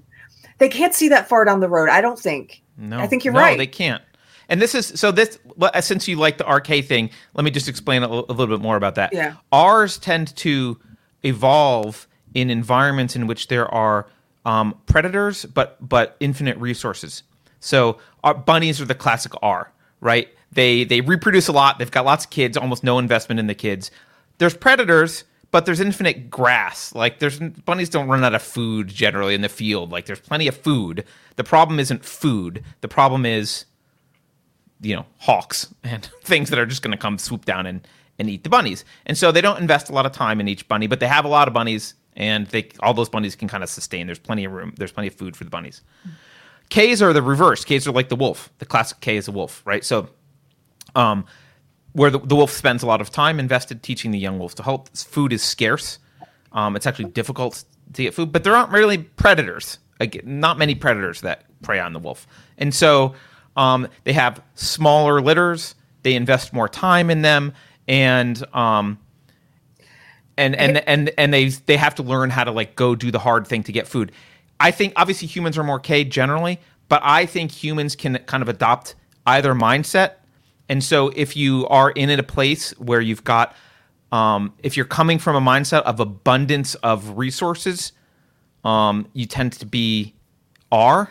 And if you're coming at a place of like I like scarcer resources or there is adversity, you tend to be you behave in more K ways, which is well, it's just long term planning. it's just two different strategies. I mean, another good example is if you know primates, two different species of lemurs that we so the the ruffed lemur, the black and white ruffed lemur, or the red ruffed lemur, they have litters. They're primates who have litters, and they actually look a lot like cats and dogs. Um, in the way that they walk and they they sit and stuff compared to other primates. But they have litters. That's an R strategy. They have very short gestation periods and then they don't invest a lot of time individually in each offspring. They mature faster. They're younger. They mature faster. Um, But then on the other end of the spectrum, you look at a shafak, like a Coquerel shafak, also Say a lemur. again? A sh- A what? sh- shafak, S I F A K A. It's spelled sifaka Okay. but you can there's lots of different kinds of shaf- shafak but the they look a little more like monkeys. They sit upright. They have rounder heads whereas the rough lemurs have sort of a snout like a dog. Um, the shafaks have one baby at a time one infant at a time and they take the longer gestation period. They the, the infants take longer to mature. They spend more time with them more like a chimp or a human. It's it's the that k strategy. But I've never thought about like because that's it's describing reproductive strategy, like like animals that have lots of young, short gestation, short uh, investment into each one, but you're having a lot of them, so you hope one or one or two survive. Oh, almost like during very hard, adverse times when I think families would have a lot more kids, and you have less time to spend with all of them, maybe. But you're you're like, okay, you're going to have twelve though. and maybe some will survive the Great Depression. but but but now, like I, I've never thought. Anyway, I've never thought of the reproductive strategy in terms of just how people perceive threats before, and that's very interesting to me. Long term versus short term. Well, it is. So it is. our, If you strate- think about R strategy K, is all short term. It's all short term. right? There's and K is all long term. K is like, well, we have to do these things in order to learn how to hunt, and Right. hunting is a, like a thing, right? It's a, but R is like the bananas on the tree, pick it, eat it, done. The end. There's nothing Yeah. beyond that. Yeah, I hear that. Hold on, horn- my car alarm is going off. I'm gonna go take care of it. I'll be right back. Okay, okay. While Carter's doing that, Beverly, I hope you're still with me because I would like for you to put up that that tweet that we were going to talk about earlier with the woman in the mask. Okay, just make it a little bigger. you guys may have already seen this. Uh, this is a blue check mark, Alice Perry, and I just I I, I know a lot of people saw this, but it, it, if you're listening at home and you can't see it, this is a woman who took a selfie of herself on an empty train wearing a mask and then thought it was a I'm good idea to signaling. right and then was like let me share it and tell you here's what she says gonna keep wearing my mask on public transport even when it's just me on the tube. Um i mean there's just a lot of thoughts about this but one is that uh, you know sometimes people ask well, what does virtue signaling mean? Th- this is probably the best demonstration i've ever seen of virtue signaling because the point of it is she wants you th- th- this is supposed to show that she's being a good person. I'm being a good person. I'm following the rules i believe in mask and all the attendant tribal things that are now attached to that. Like they've tried to attach political stance and stuff to whether or not you wear a mask. So she's letting you know there's nobody on the train there to witness it. And if someone signals a virtue in a forest and there's no one there to witness it did it actually happen? So she has to has to put it on Twitter so you see it. And I just that's that's that's the that's a, that's the best definition I've ever that's the best demonstration I've ever seen of it. So Yeah, I'm looking for. I saw this, and did you see Josh Slocum's um, comment on this I don't think on so. On Twitter? So um, he says this is an example of a technique that I call briar patching. Oh, briar pretending that patching. you yeah pretending that you don't want the likely outcome of your actions to occur in this case provoking people into criticizing your silliness when that is actually the goal because what she does is she then follows up with another tweet after that where she says oh since this tweet suddenly got a lot of attention i'm adding in a link to then she does some more virtue signaling like there's there's a it, there's this pretense that like gee, I'm I'm shocked why I didn't realize that there was this much attention would come from my tweet. Like, of course she knew that much of attention yes. from a tweet. That's why she tweeted it, right? like, It's that's like, why she did it. hey, Beverly, can you put up the other one I just sent you? I just wanted this just good for a little bit of intermittent frivolity. Sometimes the internet is still just a fun, silly, frivolous place and makes me laugh a lot. And this is this response. I didn't see Josh Slocum's, but he's right. I've heard him use that term before, briar patching. But this response made me laugh. And hopefully, if you haven't seen it yet, Carter, we'll see what, what if it provokes, if it tickles the old bunny bone in you. We have to stop showing Carter stuff beforehand. That's the new rule. So Yeah, I'm seeing it I didn't show this. time that you guys are seeing. I'm already laughing in Here it anticipation. comes. All right. Wait, wait, you got to scroll down. Uh, click on that picture. Is that Bernie Sanders and Hunter Biden? I don't know why that's funny. It's just I don't know why. It's just stupid. Somebody photoshopped Hunter Biden and Bernie Sanders. That's why I love the internet. Yeah. All right, let's let's let's turn to some super chats for a minute. Um, Penumbra Syndicate says authoritarianism has been tried, but never with a fraction of the technology we have today. If we disarm, we might just find out how bad it can get. Yeah, right. Technology is a tool, and it can be used to keep the authoritarians out, or it can be used by the authoritarians to clamp down. Um, I think I I really view technology as just a scaling. It's a tool for scaling. So if you've got bad stuff going on, technology makes it that much worse. And if you've got good stuff going on, technology can make it that much better. Um, Yeah. it's it's just a catalyst. It's it, which makes it dangerous, right? It's a multiplication. It's a it's a multiplicative agent, is what it is. Um, which is you know great if it's let's communicate good ideas to people as quickly as possible. Like yay, the internet. or Um, let's Photoshop Hunter Biden and and uh, Right. Then it's Bernie good. Sanders into a funny picture. Uh, Super Iron Bob says, "Eat your seeds; they're tasty." Super Iron Bob, channeling the R. oh, I Um, see. Alabama Toolbox says, "I find it interesting that COVID variants were waiting backstage for over a year and didn't make their debut until half the U.S. had the vaccine." Well, you know, it's all about timing. Alabama Toolbox. Pirate Tomsky says, "Never give power to a government you like without thinking about how a government you hate could use it against you." I could have stopped right after never give power to a government, but I get what you're saying, Pirate Yeah. Yeah, it's think long term. I'm going to read one. Super Iron Bob, thank you, says, Suffer not the blue check to opine. I like that poem. Who wrote that? Uh, Whitey on the Moon says, "Easy now. You can't say RK, but you can say AK." I don't even know. I don't even I get don't get that. it. I'm. I apologize. You went like right over my head with that one. I'll Fight I'll You Fight- Naked says, People's current behavior combined with disaffected podcast leads me to believe that mental illness is more common than I thought.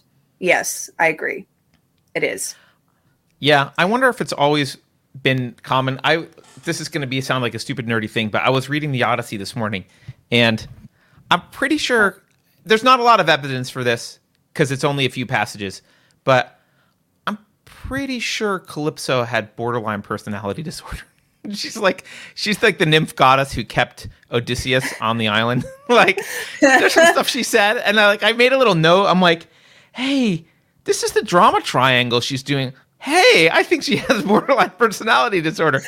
I I, I think uh, I think maybe this is this kind of crap has been with us for quite some time. It's just we're getting more of it. now, Yeah. you know?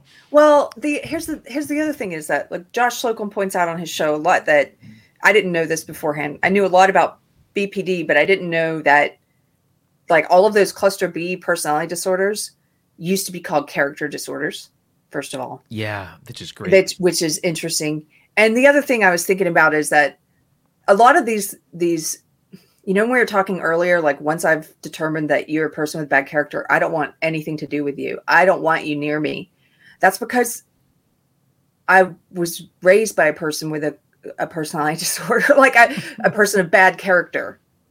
And look, I'm not I'm not uh trying to I'm not trying to say there's there's that people are irredeemable with these disorders. They're not. I know that some people um, try and overcome them, and and especially there's a, there's a whole range of there's a whole range of the traits, and you can people can work on and overcome some of those traits. Just because you have a lot of the traits doesn't mean that you're like full blown in this disorder. But I'm talking the people about the people that are full blown in it. The type of people who are never going to get help and are never going to recognize that there's anything wrong with them. They have too much of the narcissism that that comes with all these disorders those people there's no reason to have them in your life in my opinion there's no reason they bring nothing but everywhere they go chaos destruction evil. And and i think that a long time ago so these personality disorders used to be called character disorders. I think that we used to just call it possession. Like in biblical times. That's sort of what i've been thinking of lately. This is my opinion now is like we used to just say that person's mad and i don't mean depression i don't mean anxiety i don't mean these Right. i'm not talking about mental illness like i'm not talking about uh, uh, bipolar i'm not talking about any of those things. I'm talking about these narcissistic personality disorder borderline personality disorder uh, antisocial personality disorder which is the, the sociopaths and the and the psychopaths and histrionic personality disorder. These four these are character disorders. This isn't like oh I've, i went through a bout of depression or i'm dealing with anxiety or no these are disorders of your character. And there's there's something on a if, if you were to talk like if i were to talk to a christian about this there's there are different there's different words i would use. Like secular in the secular world it's like okay personality disorder. If i'm talking to a christian i'm like that girl has a demon in her. Like i don't know.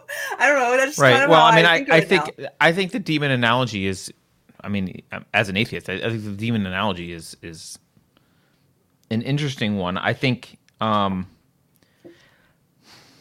I can't tell how much of the personality disorders are.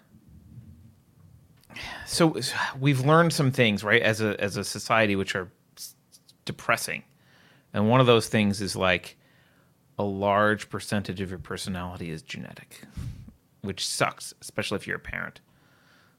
it sucks to hear that, right? Not all of it, right? But a but a significant percentage is genetic. Um, and so when I hear the the personality disorder stuff, I like. I don't want to say, oh, they have a personality disorder, therefore we write them off. Like Right. it's not a I it's not a it's not a binary thing. Like oh, they have this, therefore, oh well, nothing we can do. Done. Um, on the flip side, there may be times where there aren't anything. There's nothing you. Can, there may be certain things where there literally is nothing you can do. Um, Yeah. and I don't know where the I don't know how we tease out the difference, but I do think something that has happened in in recent decades is we've absolved, and partly we've done this. You can see it with the change in language from character traits to personality disorders, but we've absolved people of um, personal responsibility for Yes. um, getting over their quote disorder. I won't even say their disorders. Getting over um, attributes that are related to these disorders, like because it's on a scale anyway. Like you have these problems, you have these we'll say flaws, character flaws, or things that are making your life or the lives of people around you more difficult. In the past, there was at least some sense of self ownership. Like it's your responsibility to go out and fix this and try. And I, I don't know if it's fixable completely, like I said, which is the depressing part, but at least some parts of it are. We all have traumas as kids or issues that we need to overcome and there are ways to get better. I mean, not maybe not fully 100% healed from everything all the time, Right. like obviously, but there are way there are ways to self improve. But we've entered into an era in which um, you are not asked to improve yourself at all. Society- Instead, you are yes. celebrated for your dysfunction. So culture, I think, used to be better at correcting for any of these traits that people might pick up. Maybe they have a, a someone with a personality disorder raising them and they pick up some of these traits, but culture would help correct that. Culture's at a place now where it doesn't correct that at all. It, it encourages this behavior, this Right. this disordered behavior. That's exa- I, I hear what you're saying. Can I ask in in Calypso and Odysseus what were some of the things that she was doing? Because some oh, of the, one the, one that really called yeah. my attention to it was she shifted from oppressor to victim really quickly, and she did this Oh. like she so she's been holding him on this island the whole time against his will. Like you're my husband now. You're staying on the island. The guy's like not wanting to be on the island, and she um Hermes comes and yells at her basically, and is like, "You got to let him go." And so she goes to uh she goes to Odysseus and she says like, "Oh, you know, I'm going to let you go and do these things." And Odysseus, rightly, is like, well, "How do I know this isn't another scheme?" And blah blah blah, like because she's been scheming to keep him there and trapped and doing all these things. And like a healthy personality might respond with, "Yeah, I know, I've been blah blah, blah but you know, Hermes slapped me silly and verbally, uh, and I get it, and I got to let you go. Zeus really wants you to go, and like, like, but she doesn't say that. She instead like Flip becomes victim, and she's like, "How dare you say that about me?" Blah blah blah. blah. How can you ever? Blah, blah, blah. I'm like, "What are you talking about? like, Yes! you've literally trapped him there for ten years. Of course, he thinks that you're like you're not the victim here, Calypso." But that was her like reaction Yeah. to Odysseus, like, "How how could you think that about me?" Yes. it's like, well, yes, I have some reasons. yeah. So that was the one thing. That was the first thing that I'm like, wait a minute. And then I started looking. I'm like, I, I looked at her some other passages, and I'm like, maybe she has.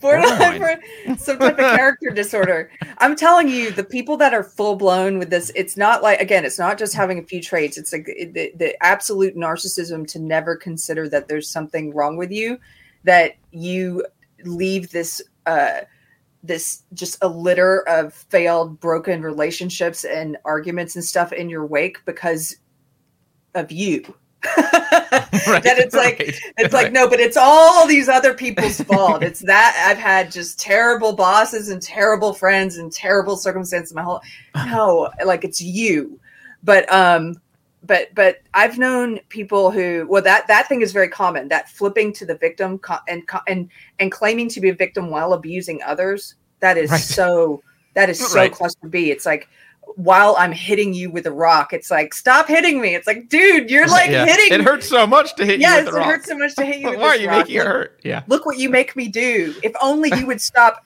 XYZ, then I would stop hitting you, right? Um, Yeah.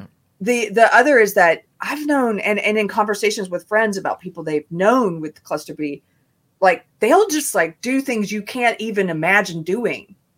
Like that you can't even imagine because you're Like what? ma- What your mean? mind like make up people. Like make up oh, people Oh, like their lies are just so. their lies are so elaborate and absurd and, so elaborate and, and and and fake a death in the family to to get you on the phone or like to do like just complete lie about things that you would never imagine lying about right. Who so would much do that? so Yeah. much so that when a normal person hears about it they're like well why would they there must be some truth why would somebody say that yes they would say that because it's they're not normal like Yeah. it doesn't make sense to you because it's not something you could conceive of doing yeah Yeah, and that's kind of this naivete mm-hmm. about. I'll call it evil in the world, but like, Yeah. there's this naivete that there, like, there are people who do and say horrific things without provocation, like without justification. There's not like a reason. I mean, there's a reason they are offended or upset or whatever, but like, without like anything that a rational person would consider justification. doing Um, yeah and so, and and and they do get away with that sometimes. They'll be like, they'll do this outrageous thing or make an outrageous accusation, and it's it's complete fabrication. And people around them will will will say, well, that person must have done something wrong. Like it, like Yeah. maybe they're overblowing it, but there must be some grain of truth to that. And like that's true among reasonable people. There is a grain of truth, but among people with in cluster B, sometimes there's like zero grain of truth. It's literally just out of thin air, Yeah, crazy.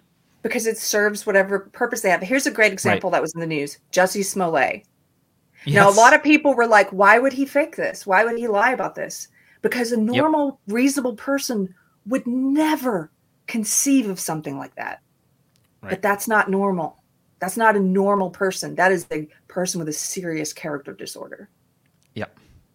You know, when we first started the show together, Carter, and I was very insistent with you that I don't believe there are good people and bad people, that I think, like, I had been reading a lot of Jordan Peterson, who references Alexander Solzhenitsyn a lot and talks about the line dividing good and evil, how it runs down the heart of every man. And I agree with that. And I agree with that, that, like, we can choose to live. Sometimes we live more in a good place, sometimes we live more in a bad place, depending on how disconnected we are from truth. Right.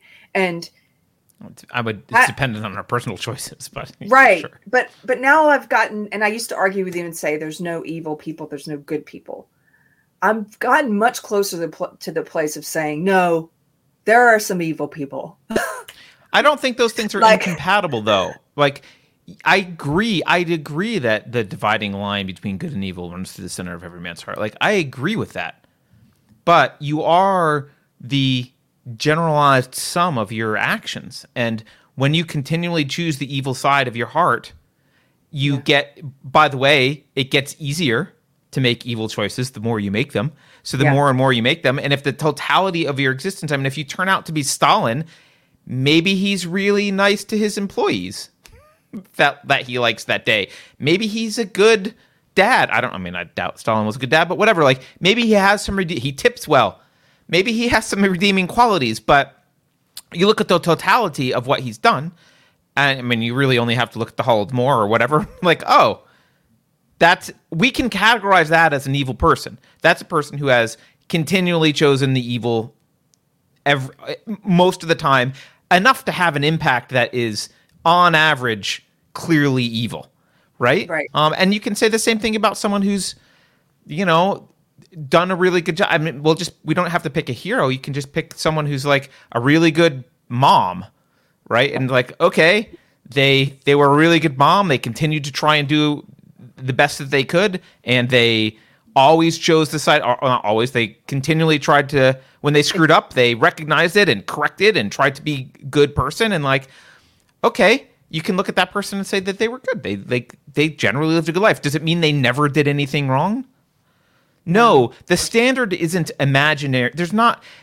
the standard for judging stuff that happens in reality isn't your fantasy. And which is by the way this happens politically all the time. People are like this thing's failing. Why? Because i have a fantasy about this and it's not the fantasy. And it's like okay but how about you compare it to other real things? It's doing pretty well against those right? Yeah actually it is right? And so i don't I don't think I think the problem is when when someone says, "Well, people can be evil." People, some people interpret that to mean they're all evil, 100% evil. They could only ever be evil. There's no rede- They could never have redeemed themselves. Their heart is completely evil, and I don't really think that's what it means. It means they've, on average, chosen the evil when they've had that, and they- they've become really good at choosing the evil path. yeah Right? yeah i think we're in in agreement on that more than we're Sounds in like it. disagreement Matt Decker's going to go around quoting me on the internet saying Stalin's a good tipper. I don't know if he was. I don't. Maybe he probably was a horrible tipper because uh, there probably were no wages, right? I don't know. that uh the uh gosh who was it i was talking to maybe it was josh slocum we were talking about like you know these these evil people or these people who've i would say dedicated more of their life to evil than to good Right. in history these evil people who you're like uh yeah like like Mans charles manson he was a vegetarian he wrote some songs that were okay like you know like there's always like some And I yeah, can I make a someone someone said something in chat that, that I'm not going to repeat it, but I, I want to make this clear. I'm not saying that the math to calculate someone's evil or goodness is a, a summation of the number of things they've done. You can certainly do things in your life that place you in the evil category kind of permanently, right? Like if Stalin in the last year of his life was like, "Hey, sorry about that, I was wrong," like, all right, but as a person over your life, pretty evil. Um, like I, I get that you decided to to want some redemption, and I'm not saying that everyone should, you know. Well, actually, I am saying that. Like I, I probably wouldn't let him. Well, I, just even just as an example to other people, like you can't, you can't kill millions of people and then be like, "Oops, do you forgive me?" No, no, we don't. Like Yeah, that you, that can't be a path that's available to you. But I have to believe that I, that redemption is possible for everyone. Like meaning they could have a change of Well, you only have to believe that that that's possible in God's eyes.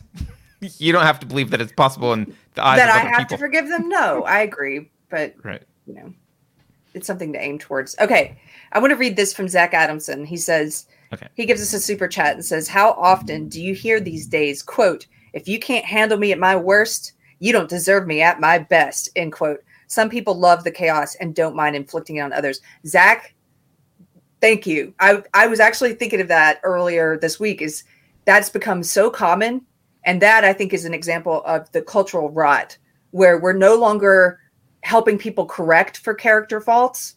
We're supporting the character faults. Where people feel comfortable saying crap like that. If you can't handle me at my worst, gross.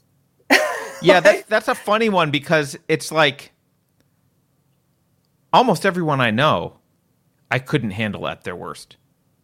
Like their people's worst is pretty bad.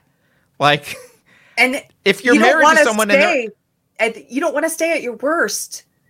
Right. That's Yeah. why like if you've got a let's say you're in a fight with your spouse or whatever and and your spouse starts going be full on crazy or whatever, that's why it's like I'm going to leave now and I'll come back later. Like I'm going to leave the room or go for a drive. Like calm down. I can't handle you at you're close you're getting close to your worst. I can't handle you at your worst You take care of your shit and I'll be back later and we'll talk like that's that's fine. There's nothing that's not a failure. I just Right, you- picture an abusive spouse who's like drunk, like stumbling through the house with a belt. Like, if you can't handle me at my worst, Right, you exactly, know? Yes, like, yeah. ah, I shouldn't have to do this. Like, right, yeah. I cannot. I cannot. Should I have to handle you at that worst? Uh, but on the flip side, he makes good grilled cheese. That's at his best. right. Like- And by the way, just another another question I will ask is how often are you actually at your worst?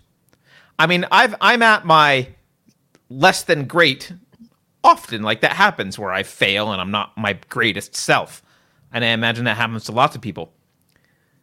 My worst? I don't think that happens very often.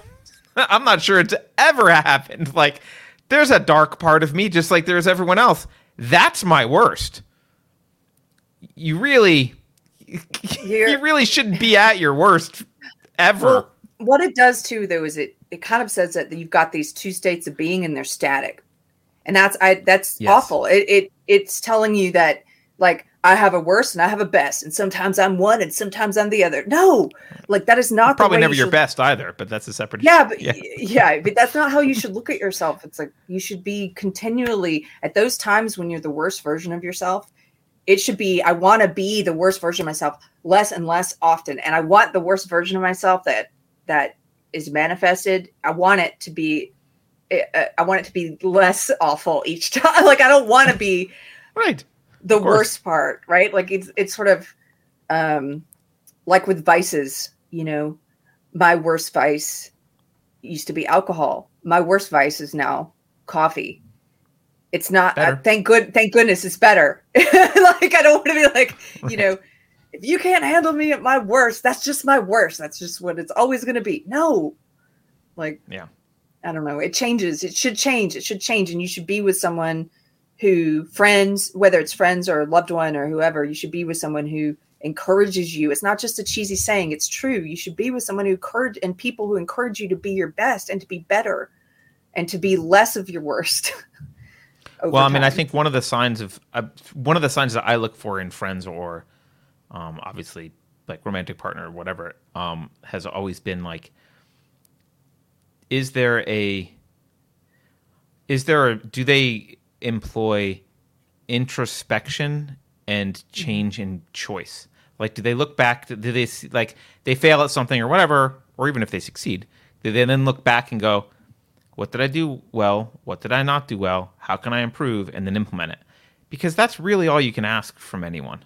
We all have our foibles and and and whatever, but if they're on a path and they're making those decisions correctly, they they they have their their their value structure is such that what the what the what did I do well question is they're asking in the right context, not like how could I you know what did I do well in order to become the the leader of the world and the, the you know the emperor of humanity right? like if they've got their value structure correct and they're doing that level of self-reflection and and attempting to then make a positive change sometimes maybe failing but um, i don't i don't know that there's a lot more that you can ask for someone's psychology like that's that's what you can do with what you're given right you've got yourself you've got your foibles you've got your psychology the best you can do is look at it and try and do your best to improve it based on standards that are moral.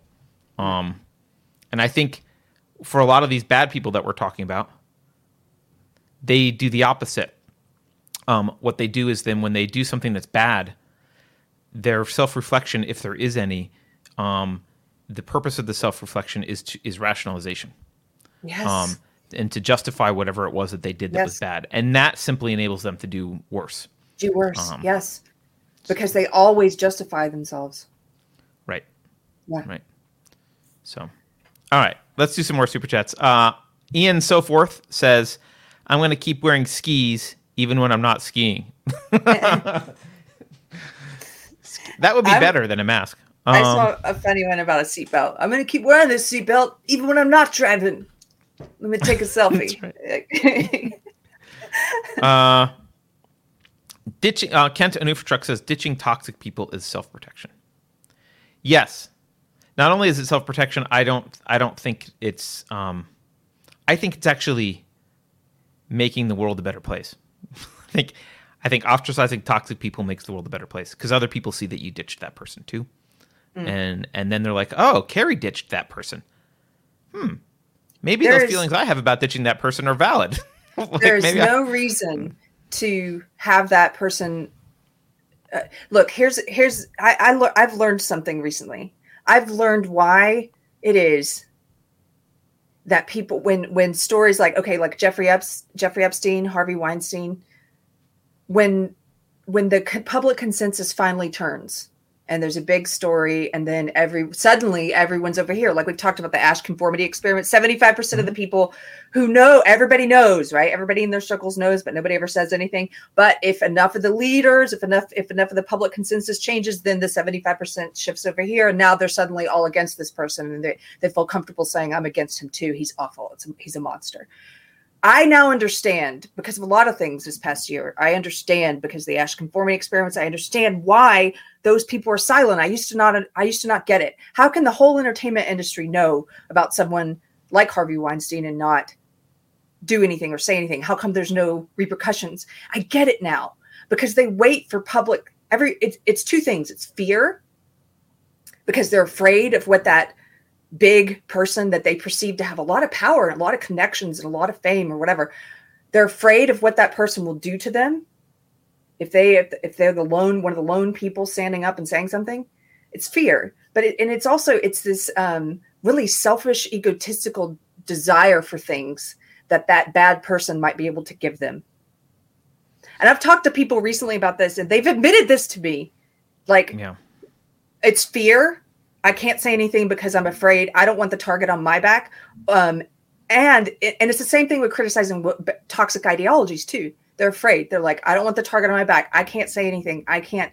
But you can here. You say something. Please do something. Please speak up. But I can't because I'm afraid.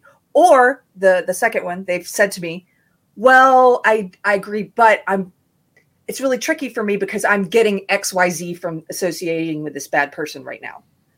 And okay, but that's a choice you're making. And I can't, I, I just, I don't understand. I understand it now. I didn't used to understand it. but on a soul level, I don't. I will never. I you. It's it's that Bible verse. Tra- for what is it worth to trade to to gain the whole world, but trade your soul? I'm not trading my soul. I'm not making a Faustian bargain to be next to a bad person out of fear or out of some selfish desire for things. So, no. Yep. I'm sorry, Carter. It's a little bit of a rant, but No, but that's what, I agree with that's it. how and I- those people, yeah, they want something Yeah. from Harvey Weinstein. They want something from Jeffrey Epstein. You know? Yeah, I, I, I agree with it, and I just want to.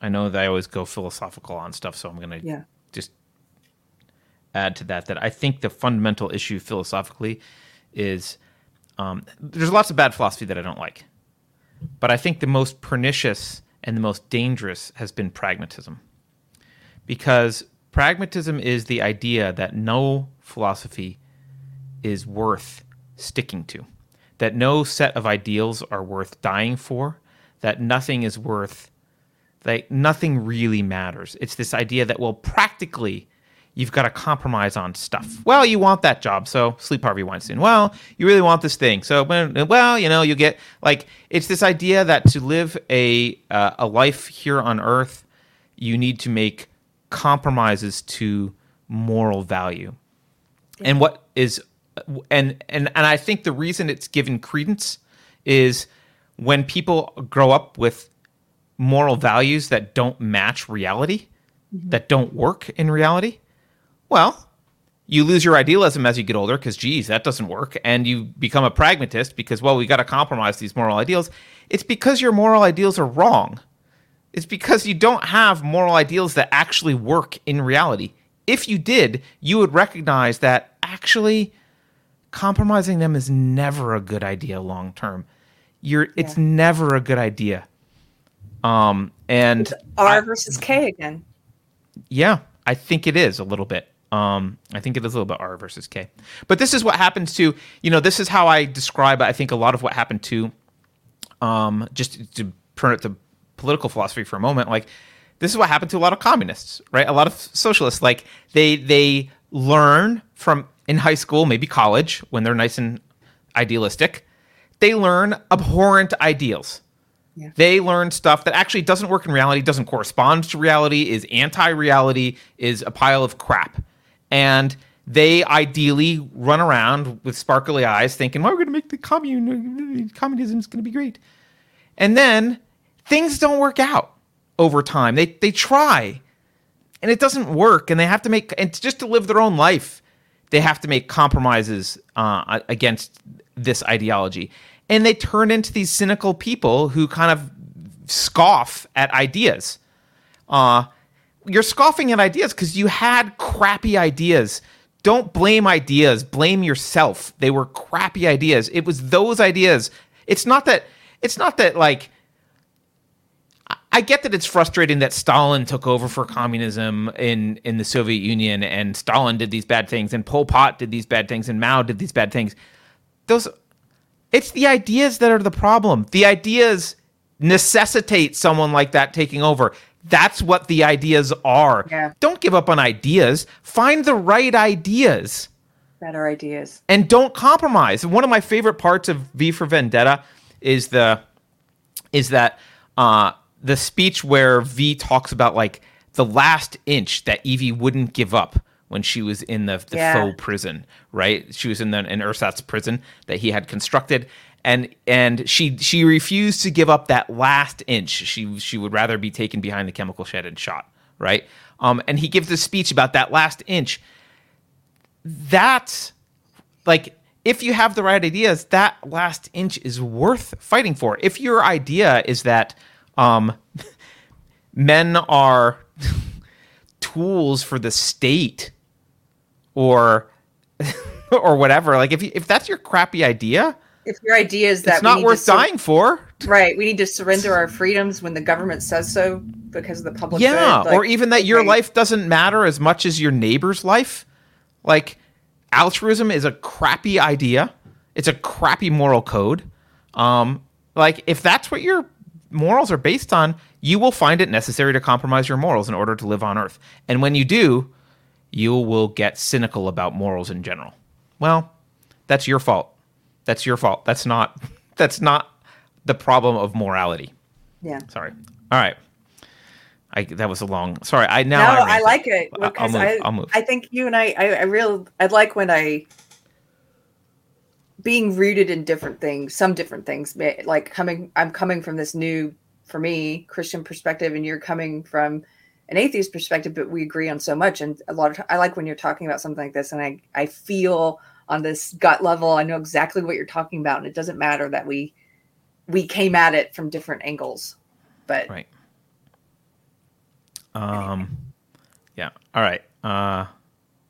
I agree. Let's do okay. super chats. Uh, Super Iron Bob says Acadia used to be a deadly sin before the consolidation in 590. It was the sin of refusing to engage with God's love. Often depression and disorders are a choice, but you don't know it until you make it. I don't know anything about that particular sin, and I would be curious about how it was diagnosed. That seems like a scary I- one to me. You don't look like you're you're not engaging in God's love. I've never I heard like- of that either. I want to look it up. To the gallows. Uh, yeah, I What- don't know how that. um, What was that word? Because I don't see that one here. A C E D I A Acadia is how I'm pronouncing it. I'm not sure if that's Okay, if that's right. I'm going to look that one up. Thank you. I know nothing about it. David Sumner uh, gives us 10 euro and says, I feel like a key reason why people embrace Marxism is that it allows them to indulge in sadism without tarnishing their own self image. Cancel culture has a real Yes. element of sadism to it.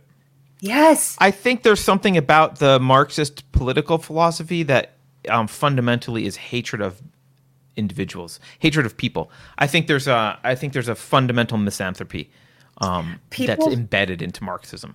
Yeah. Well, people like it, it's resentment at it. There's a lot of resentment at its core because it basically says you need to, we need to forcibly take and redistribute things from others.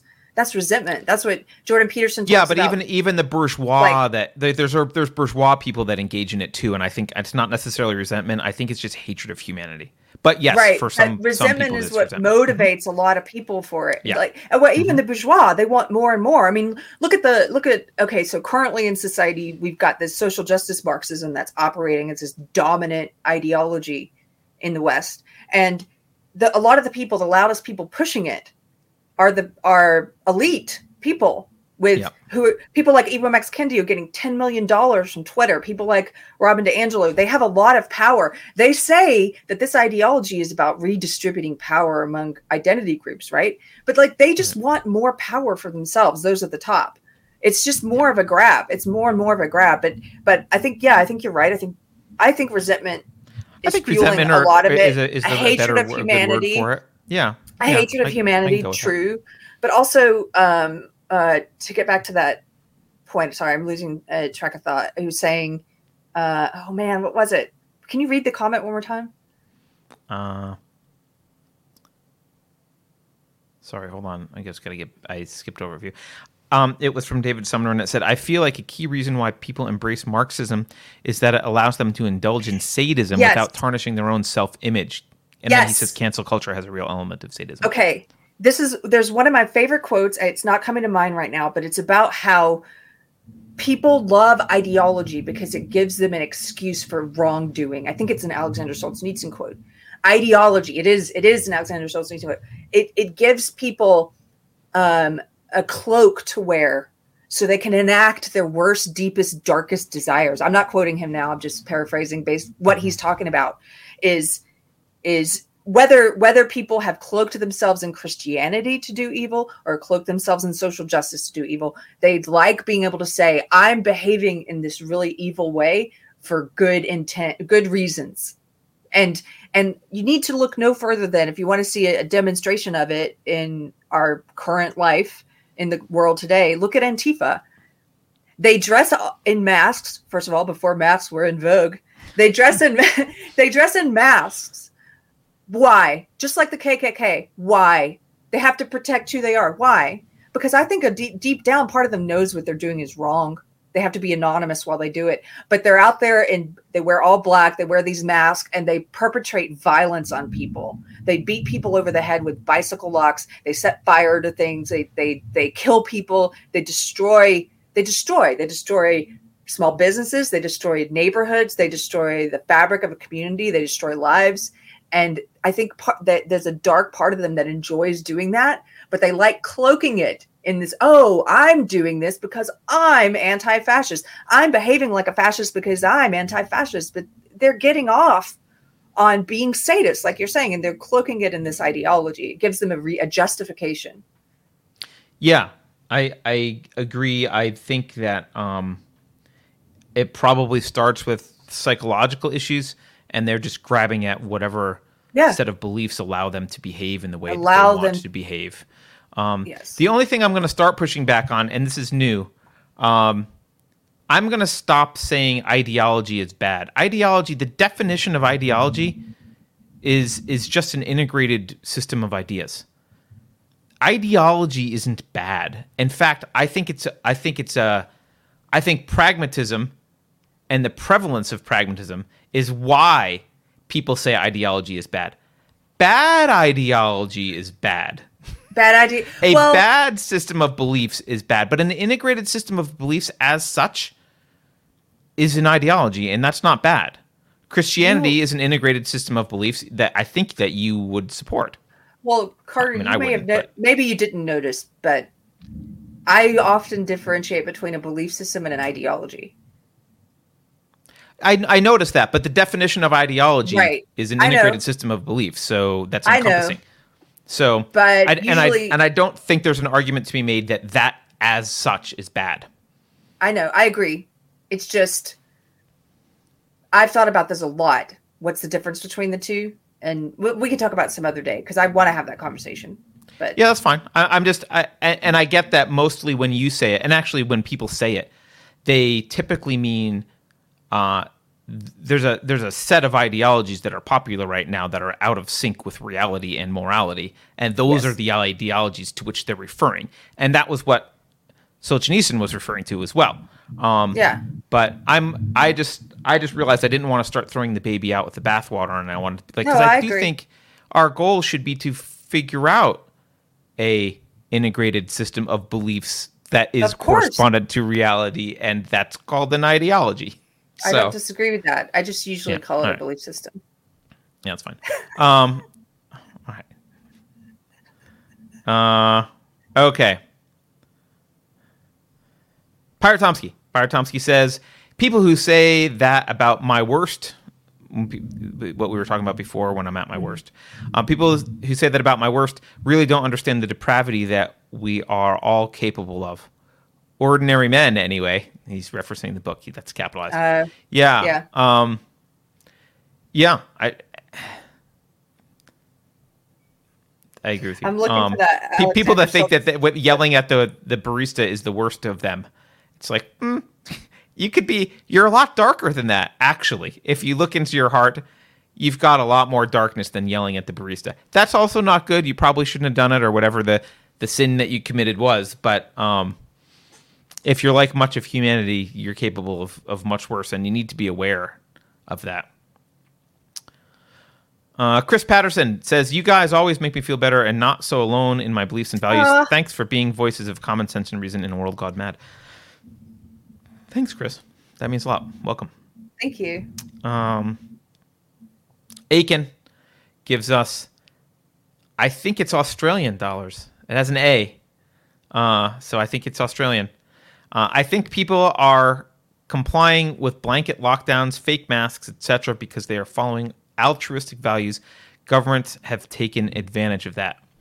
Uh, I think that's part of it, although I think a lot of it is just um, actually much more uh,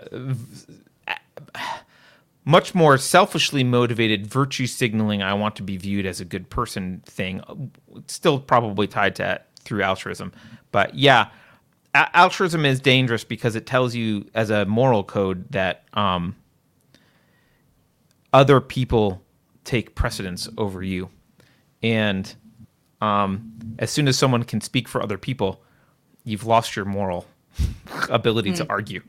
Um, you've lost the moral high ground. Um, and in fact, it's also just provably upside down from a logic perspective.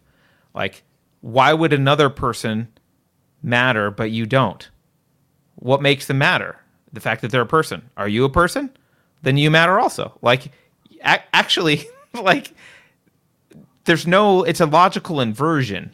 Um, and and sacrificing yourself for the greater good, uh, is probably that one thing is probably responsible for all if i mean may, maybe 90% if not all suffering in human history by governments and groups and whatever like it's because people are willing to sacrifice themselves for the public good. That's why.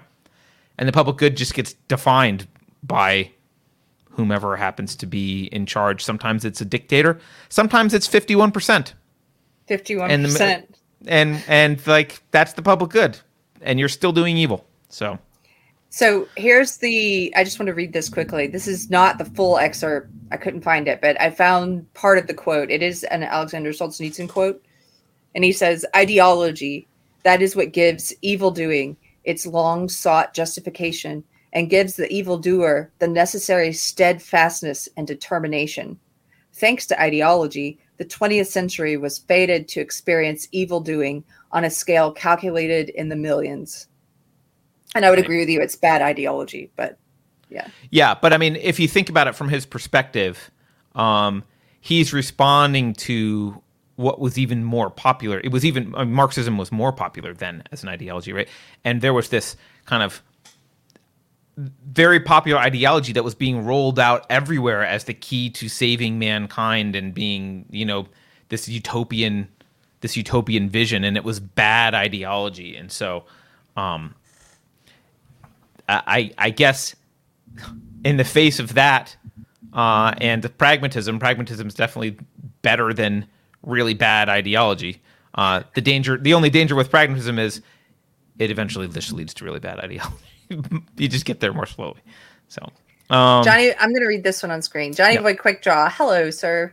Gives us a super chat. He says, ideology is fine, but you can't serve two masters. If you're an artist and you put ideology first, art necessarily is an afterthought. Hence the crap movies, comics, and video games of recent years. Yes, I agree. And actually, the best, I think you can have a belief system. I don't agree with that, but I'll Okay. Go ahead and do your thing, and then I'll. Well, no, you can have ideas that you're trying to get out there. Like I know you love Ayn Rand, for example. She's clearly trying to articulate some ideas in her stories. They're not just stories for the sake of stories. But I would say you can be too heavy-handed with that. I'm not saying she was. I'm saying that when I look you at have SNL, to read her to be able to say that. Okay, come on.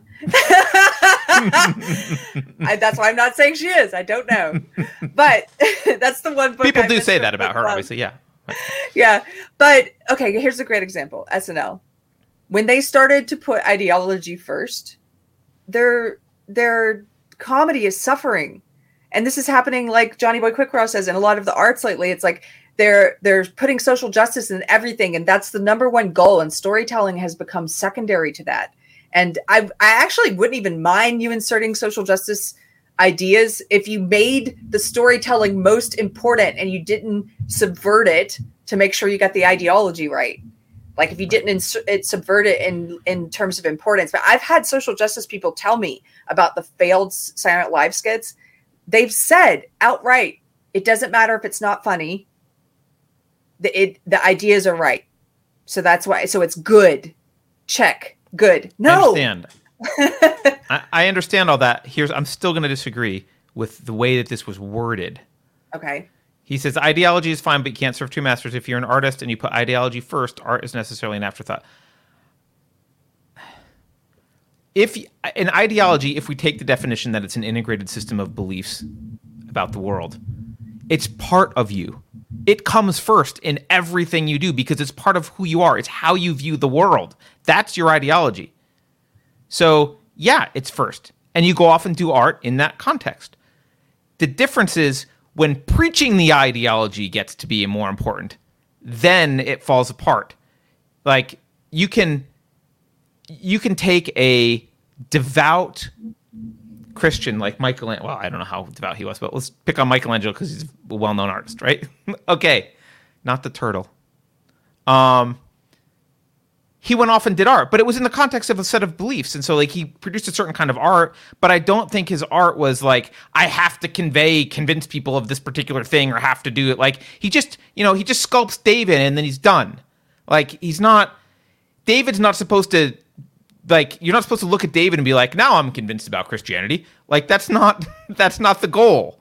Right. So I, I, I I'm just pushing back on the wording of like, what you're saying is that it- ideology doesn't get in the way unless you think you have to teach everyone your ideology. Then it gets in the way. unless you're proselytizing. I hear what you're saying. Yeah. You're sort of you're sort of saying so th- this is these are the glasses that you put on every day that you view the Yeah. world through these this lens and and by the way the longer that the more time that goes by the more i'm starting to view things through that through a christian lens. It's interesting. Like i like even talking about personality disorders i'm starting to think of it as possession in a way.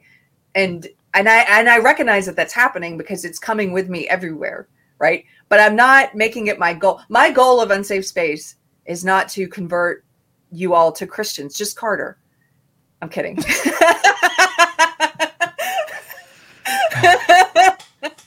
Anyway. Actually, if you converted me to Christianity, I think it, it would be such a monumental task that the other atheists would a lot of them would come along. they would just come along because you would have to be so convincing that they would also be convinced to be like wow whatever Keri just did by the just- way i don't have to do it i can't do anything it would have to be I, god I know Uh, but no, I, I hear what you're saying. That's not our goal. We're not proselytizing. Um, I'm not anyway. I'm not proselytizing my Christian beliefs. To, that's not the goal with the show. It comes through. I can. I necessarily can't help but talk about it sometimes, and and that's happened more increasingly. Uh, I'm doing it more often, but you know, you guys tolerate it, and that's great. And and and you talk about your atheist beliefs. That comes through. But the goal of the show is not for you to turn people into atheists. Um, anyway. Greg the, Greg the baritone recommends that if you burn Carter at the stake, maybe he'll repent in his final moment. You know what? That's a technique that's been used in the past. So she could throw it in her her quiver there as a possible arrow if it comes to that. Um, I probably would die cursing Keri, but you never you never know. Um, Carter, if you can't handle me at my worst, I don't want you to go to hell and burn forever, so I'm going to burn you now. now. Just to You get it out of the way. You know what I heard about? My preacher gave this sermon. I have to read more about this because I don't know anything about it. But the Anabaptists. So when they when they basically the started, so they basically said that baptism. They looked at the Bible and said, okay, baptism is something that happens in the Bible with adults. Adults choose to get baptized, and so we're going to have so baptism is something we're going to start performing a second baptism if you want to get baptized now basically they were saying they were they were disagreeing with infant baptisms which had been happening happening in the catholic church i guess and so and so it became this sort of you could get Which baptized makes a lot of sense time to me, actually. Like, shouldn't you choose consciously? But you know, you're hey. choosing consciously right Yeah. so I, I really need to read more about this i'm terribly ignorant i'm just basing it on one sermon that i heard him give that was very interesting and you guys can find him at church on the square but but so the the state the government didn't like this because uh i think your vote your your participation in society was dependent upon when you were baptized. And so it, there, there was some reason that the state didn't like this idea of being baptized as an adult either. And there was a lot of persecution of these anabaptists. And so you know what they did you know what they were doing to them? They were in some cases drowning them and they called it their, their third baptism. Killing them. Uh for because they they believed it was heretical to say that you were gonna you that you could have a choose to have a baptism as an adult anyway just an aside i want to read Yeah, more about well. that so That's an interesting admission, right? Like, it's heretical that you could choose this. It's like, oh, well, that's a weird, yeah kind of an odd thing. or that you, that our religion is about indoctrination from an early age. It's heretical that you would choose our religion. That's that makes no sense. apologies if i mangled any of that but you guys go look that up i'm gonna read it with me because i want to read it i want to read about that part of history i know nothing about it All right. Um. Okay. I think we're done on super chats. I think we could probably be done for the. It's been it's a two hour show today, so I kind of felt like we like needed to talk about more like news stuff, but we didn't. But it was great. Um, do you have any other last minute? Do you want us to laugh about some meme or something? Do you have anything else you want to share before we? I think we had enough laughs today. uh, Zato said you kept a straight face for that carrot. Yes, I did. Thank you. Uh, I I just appreciate you guys hanging out with us, and to the couple people, I there was the one super chat, and I saw a couple of other people in the chat saying that they really appreciate just having these free form conversations, and so do I, and I appreciate you guys hanging out with us. And um, so coming up, a couple of announcements. We have book club August 15th. We're doing this is nonfiction this month. We're doing Michael Malice's Anarchist Handbook, a collection of essays, and you can find out more at unsafespace.com on the book club page. We've also got our very first problematic film club coming up on uh, the first Sunday. It's going to be live. We're, we'll put out information about it. So just we'll, Is we'll that put it two on weeks the from? Wait, it's uh It's- not this. It's this Sunday. this Sunday. It's this Sunday. Okay. Wow. right. and we are going to be watching the party featuring peter sellers which i've never seen so if you want to check that out before our discussion i know that i'm going to be joined by jared bauer and cameron pasha i'm not sure who else maybe carter um, but we'll be you will we'll not be be, joined by Carter. Carter's Okay. not gonna be joined. and uh, and then also this week we have an episode coming out. This is I really hope uh, you guys take take a look at this one. We've had Linda, Coach Linda Blair, on the show before. Linda Blair, Linda Blade on the show before, Blade, and Barbara Kay. Wait, Linda Blair. Is The that an actress in- actress's name? yeah, in um, the the movie about the possession with the cross. Oh, really? The poltergeist? Okay. No, not poltergeist. Uh, Keri. I can't think of it. Anyway. Exorcist. The Exorcist. Exorcist. Okay. Okay. anyway, Coach Linda Blade and Barbara Kay, we've had them each individually on the show before. We got to interview them together and we talked to them about their new book, Unsporting. And that's that interview is going to be coming out this week. And I really hope everybody gets a chance to watch it because these are two very brave women who are talking about something that is is uh, uh, you know 10 or 15 years ago i don't think people could have imagined us being at this the point that we're at right now. They're talking about the destruction of women's sports and th- this olympics this year we're seeing people like um what the the weightlifter laurel i'm blanking on the last name but that you've got these men who are competing No, yeah. as women and that's gonna be i don't know like could come away with the gold. Is that gonna change anything? Maybe maybe not uh in some ways maybe Never under never underestimate what the NPCs will do to uh, agree. They'll go to great lengths to agree with whatever the narrative is. So, uh, anyway that interview's coming out so take a look at that and then we have our retreat in august and that's all Yeah. that's all right carter okay uh, I think that's all we have. One more super chat we'll read before. Uh, let's see. It looks like it's it, it looks like it's Scotty from Star Trek, but the name is Counter Zero underscore seventy four. Says so. As a recovering Catholic, now atheist, let me explain Catholic baptism. Membership in the Catholic Church begins with baptism and ends with confirmation. oh baptism i see is a promise to your parent your parents make. Oh, thank you i i didn't Oh, i don't know how to view that i wasn't raised in the catholic church that's okay. I didn't know that either. That makes, I guess, some sense. So baptism isn't about you; it's about your parents. Your parents promising. All right. Well, I'm no uh, Christian expert, but I'm pretty sure John the Baptist baptized full-grown men. Okay, uh, let's uh, call it a day. yeah We'll see you all um, later this week. And don't forget to subscribe. Please go smush that subscribe button. Give it lots of hugs and kisses. Whatever. Go make love to the Peacefully- subscribe button. peacefully pound the like button Pound it. Pound that subscribe button. all right. On that note, terrible yeah, we're gonna Bye. Carter.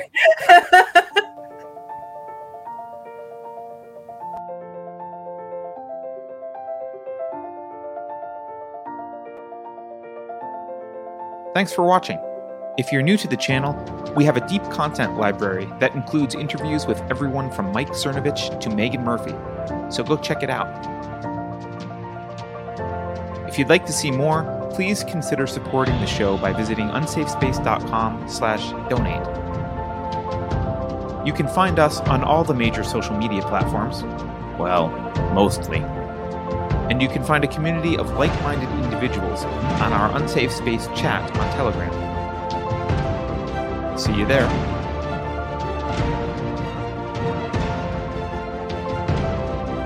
Warning.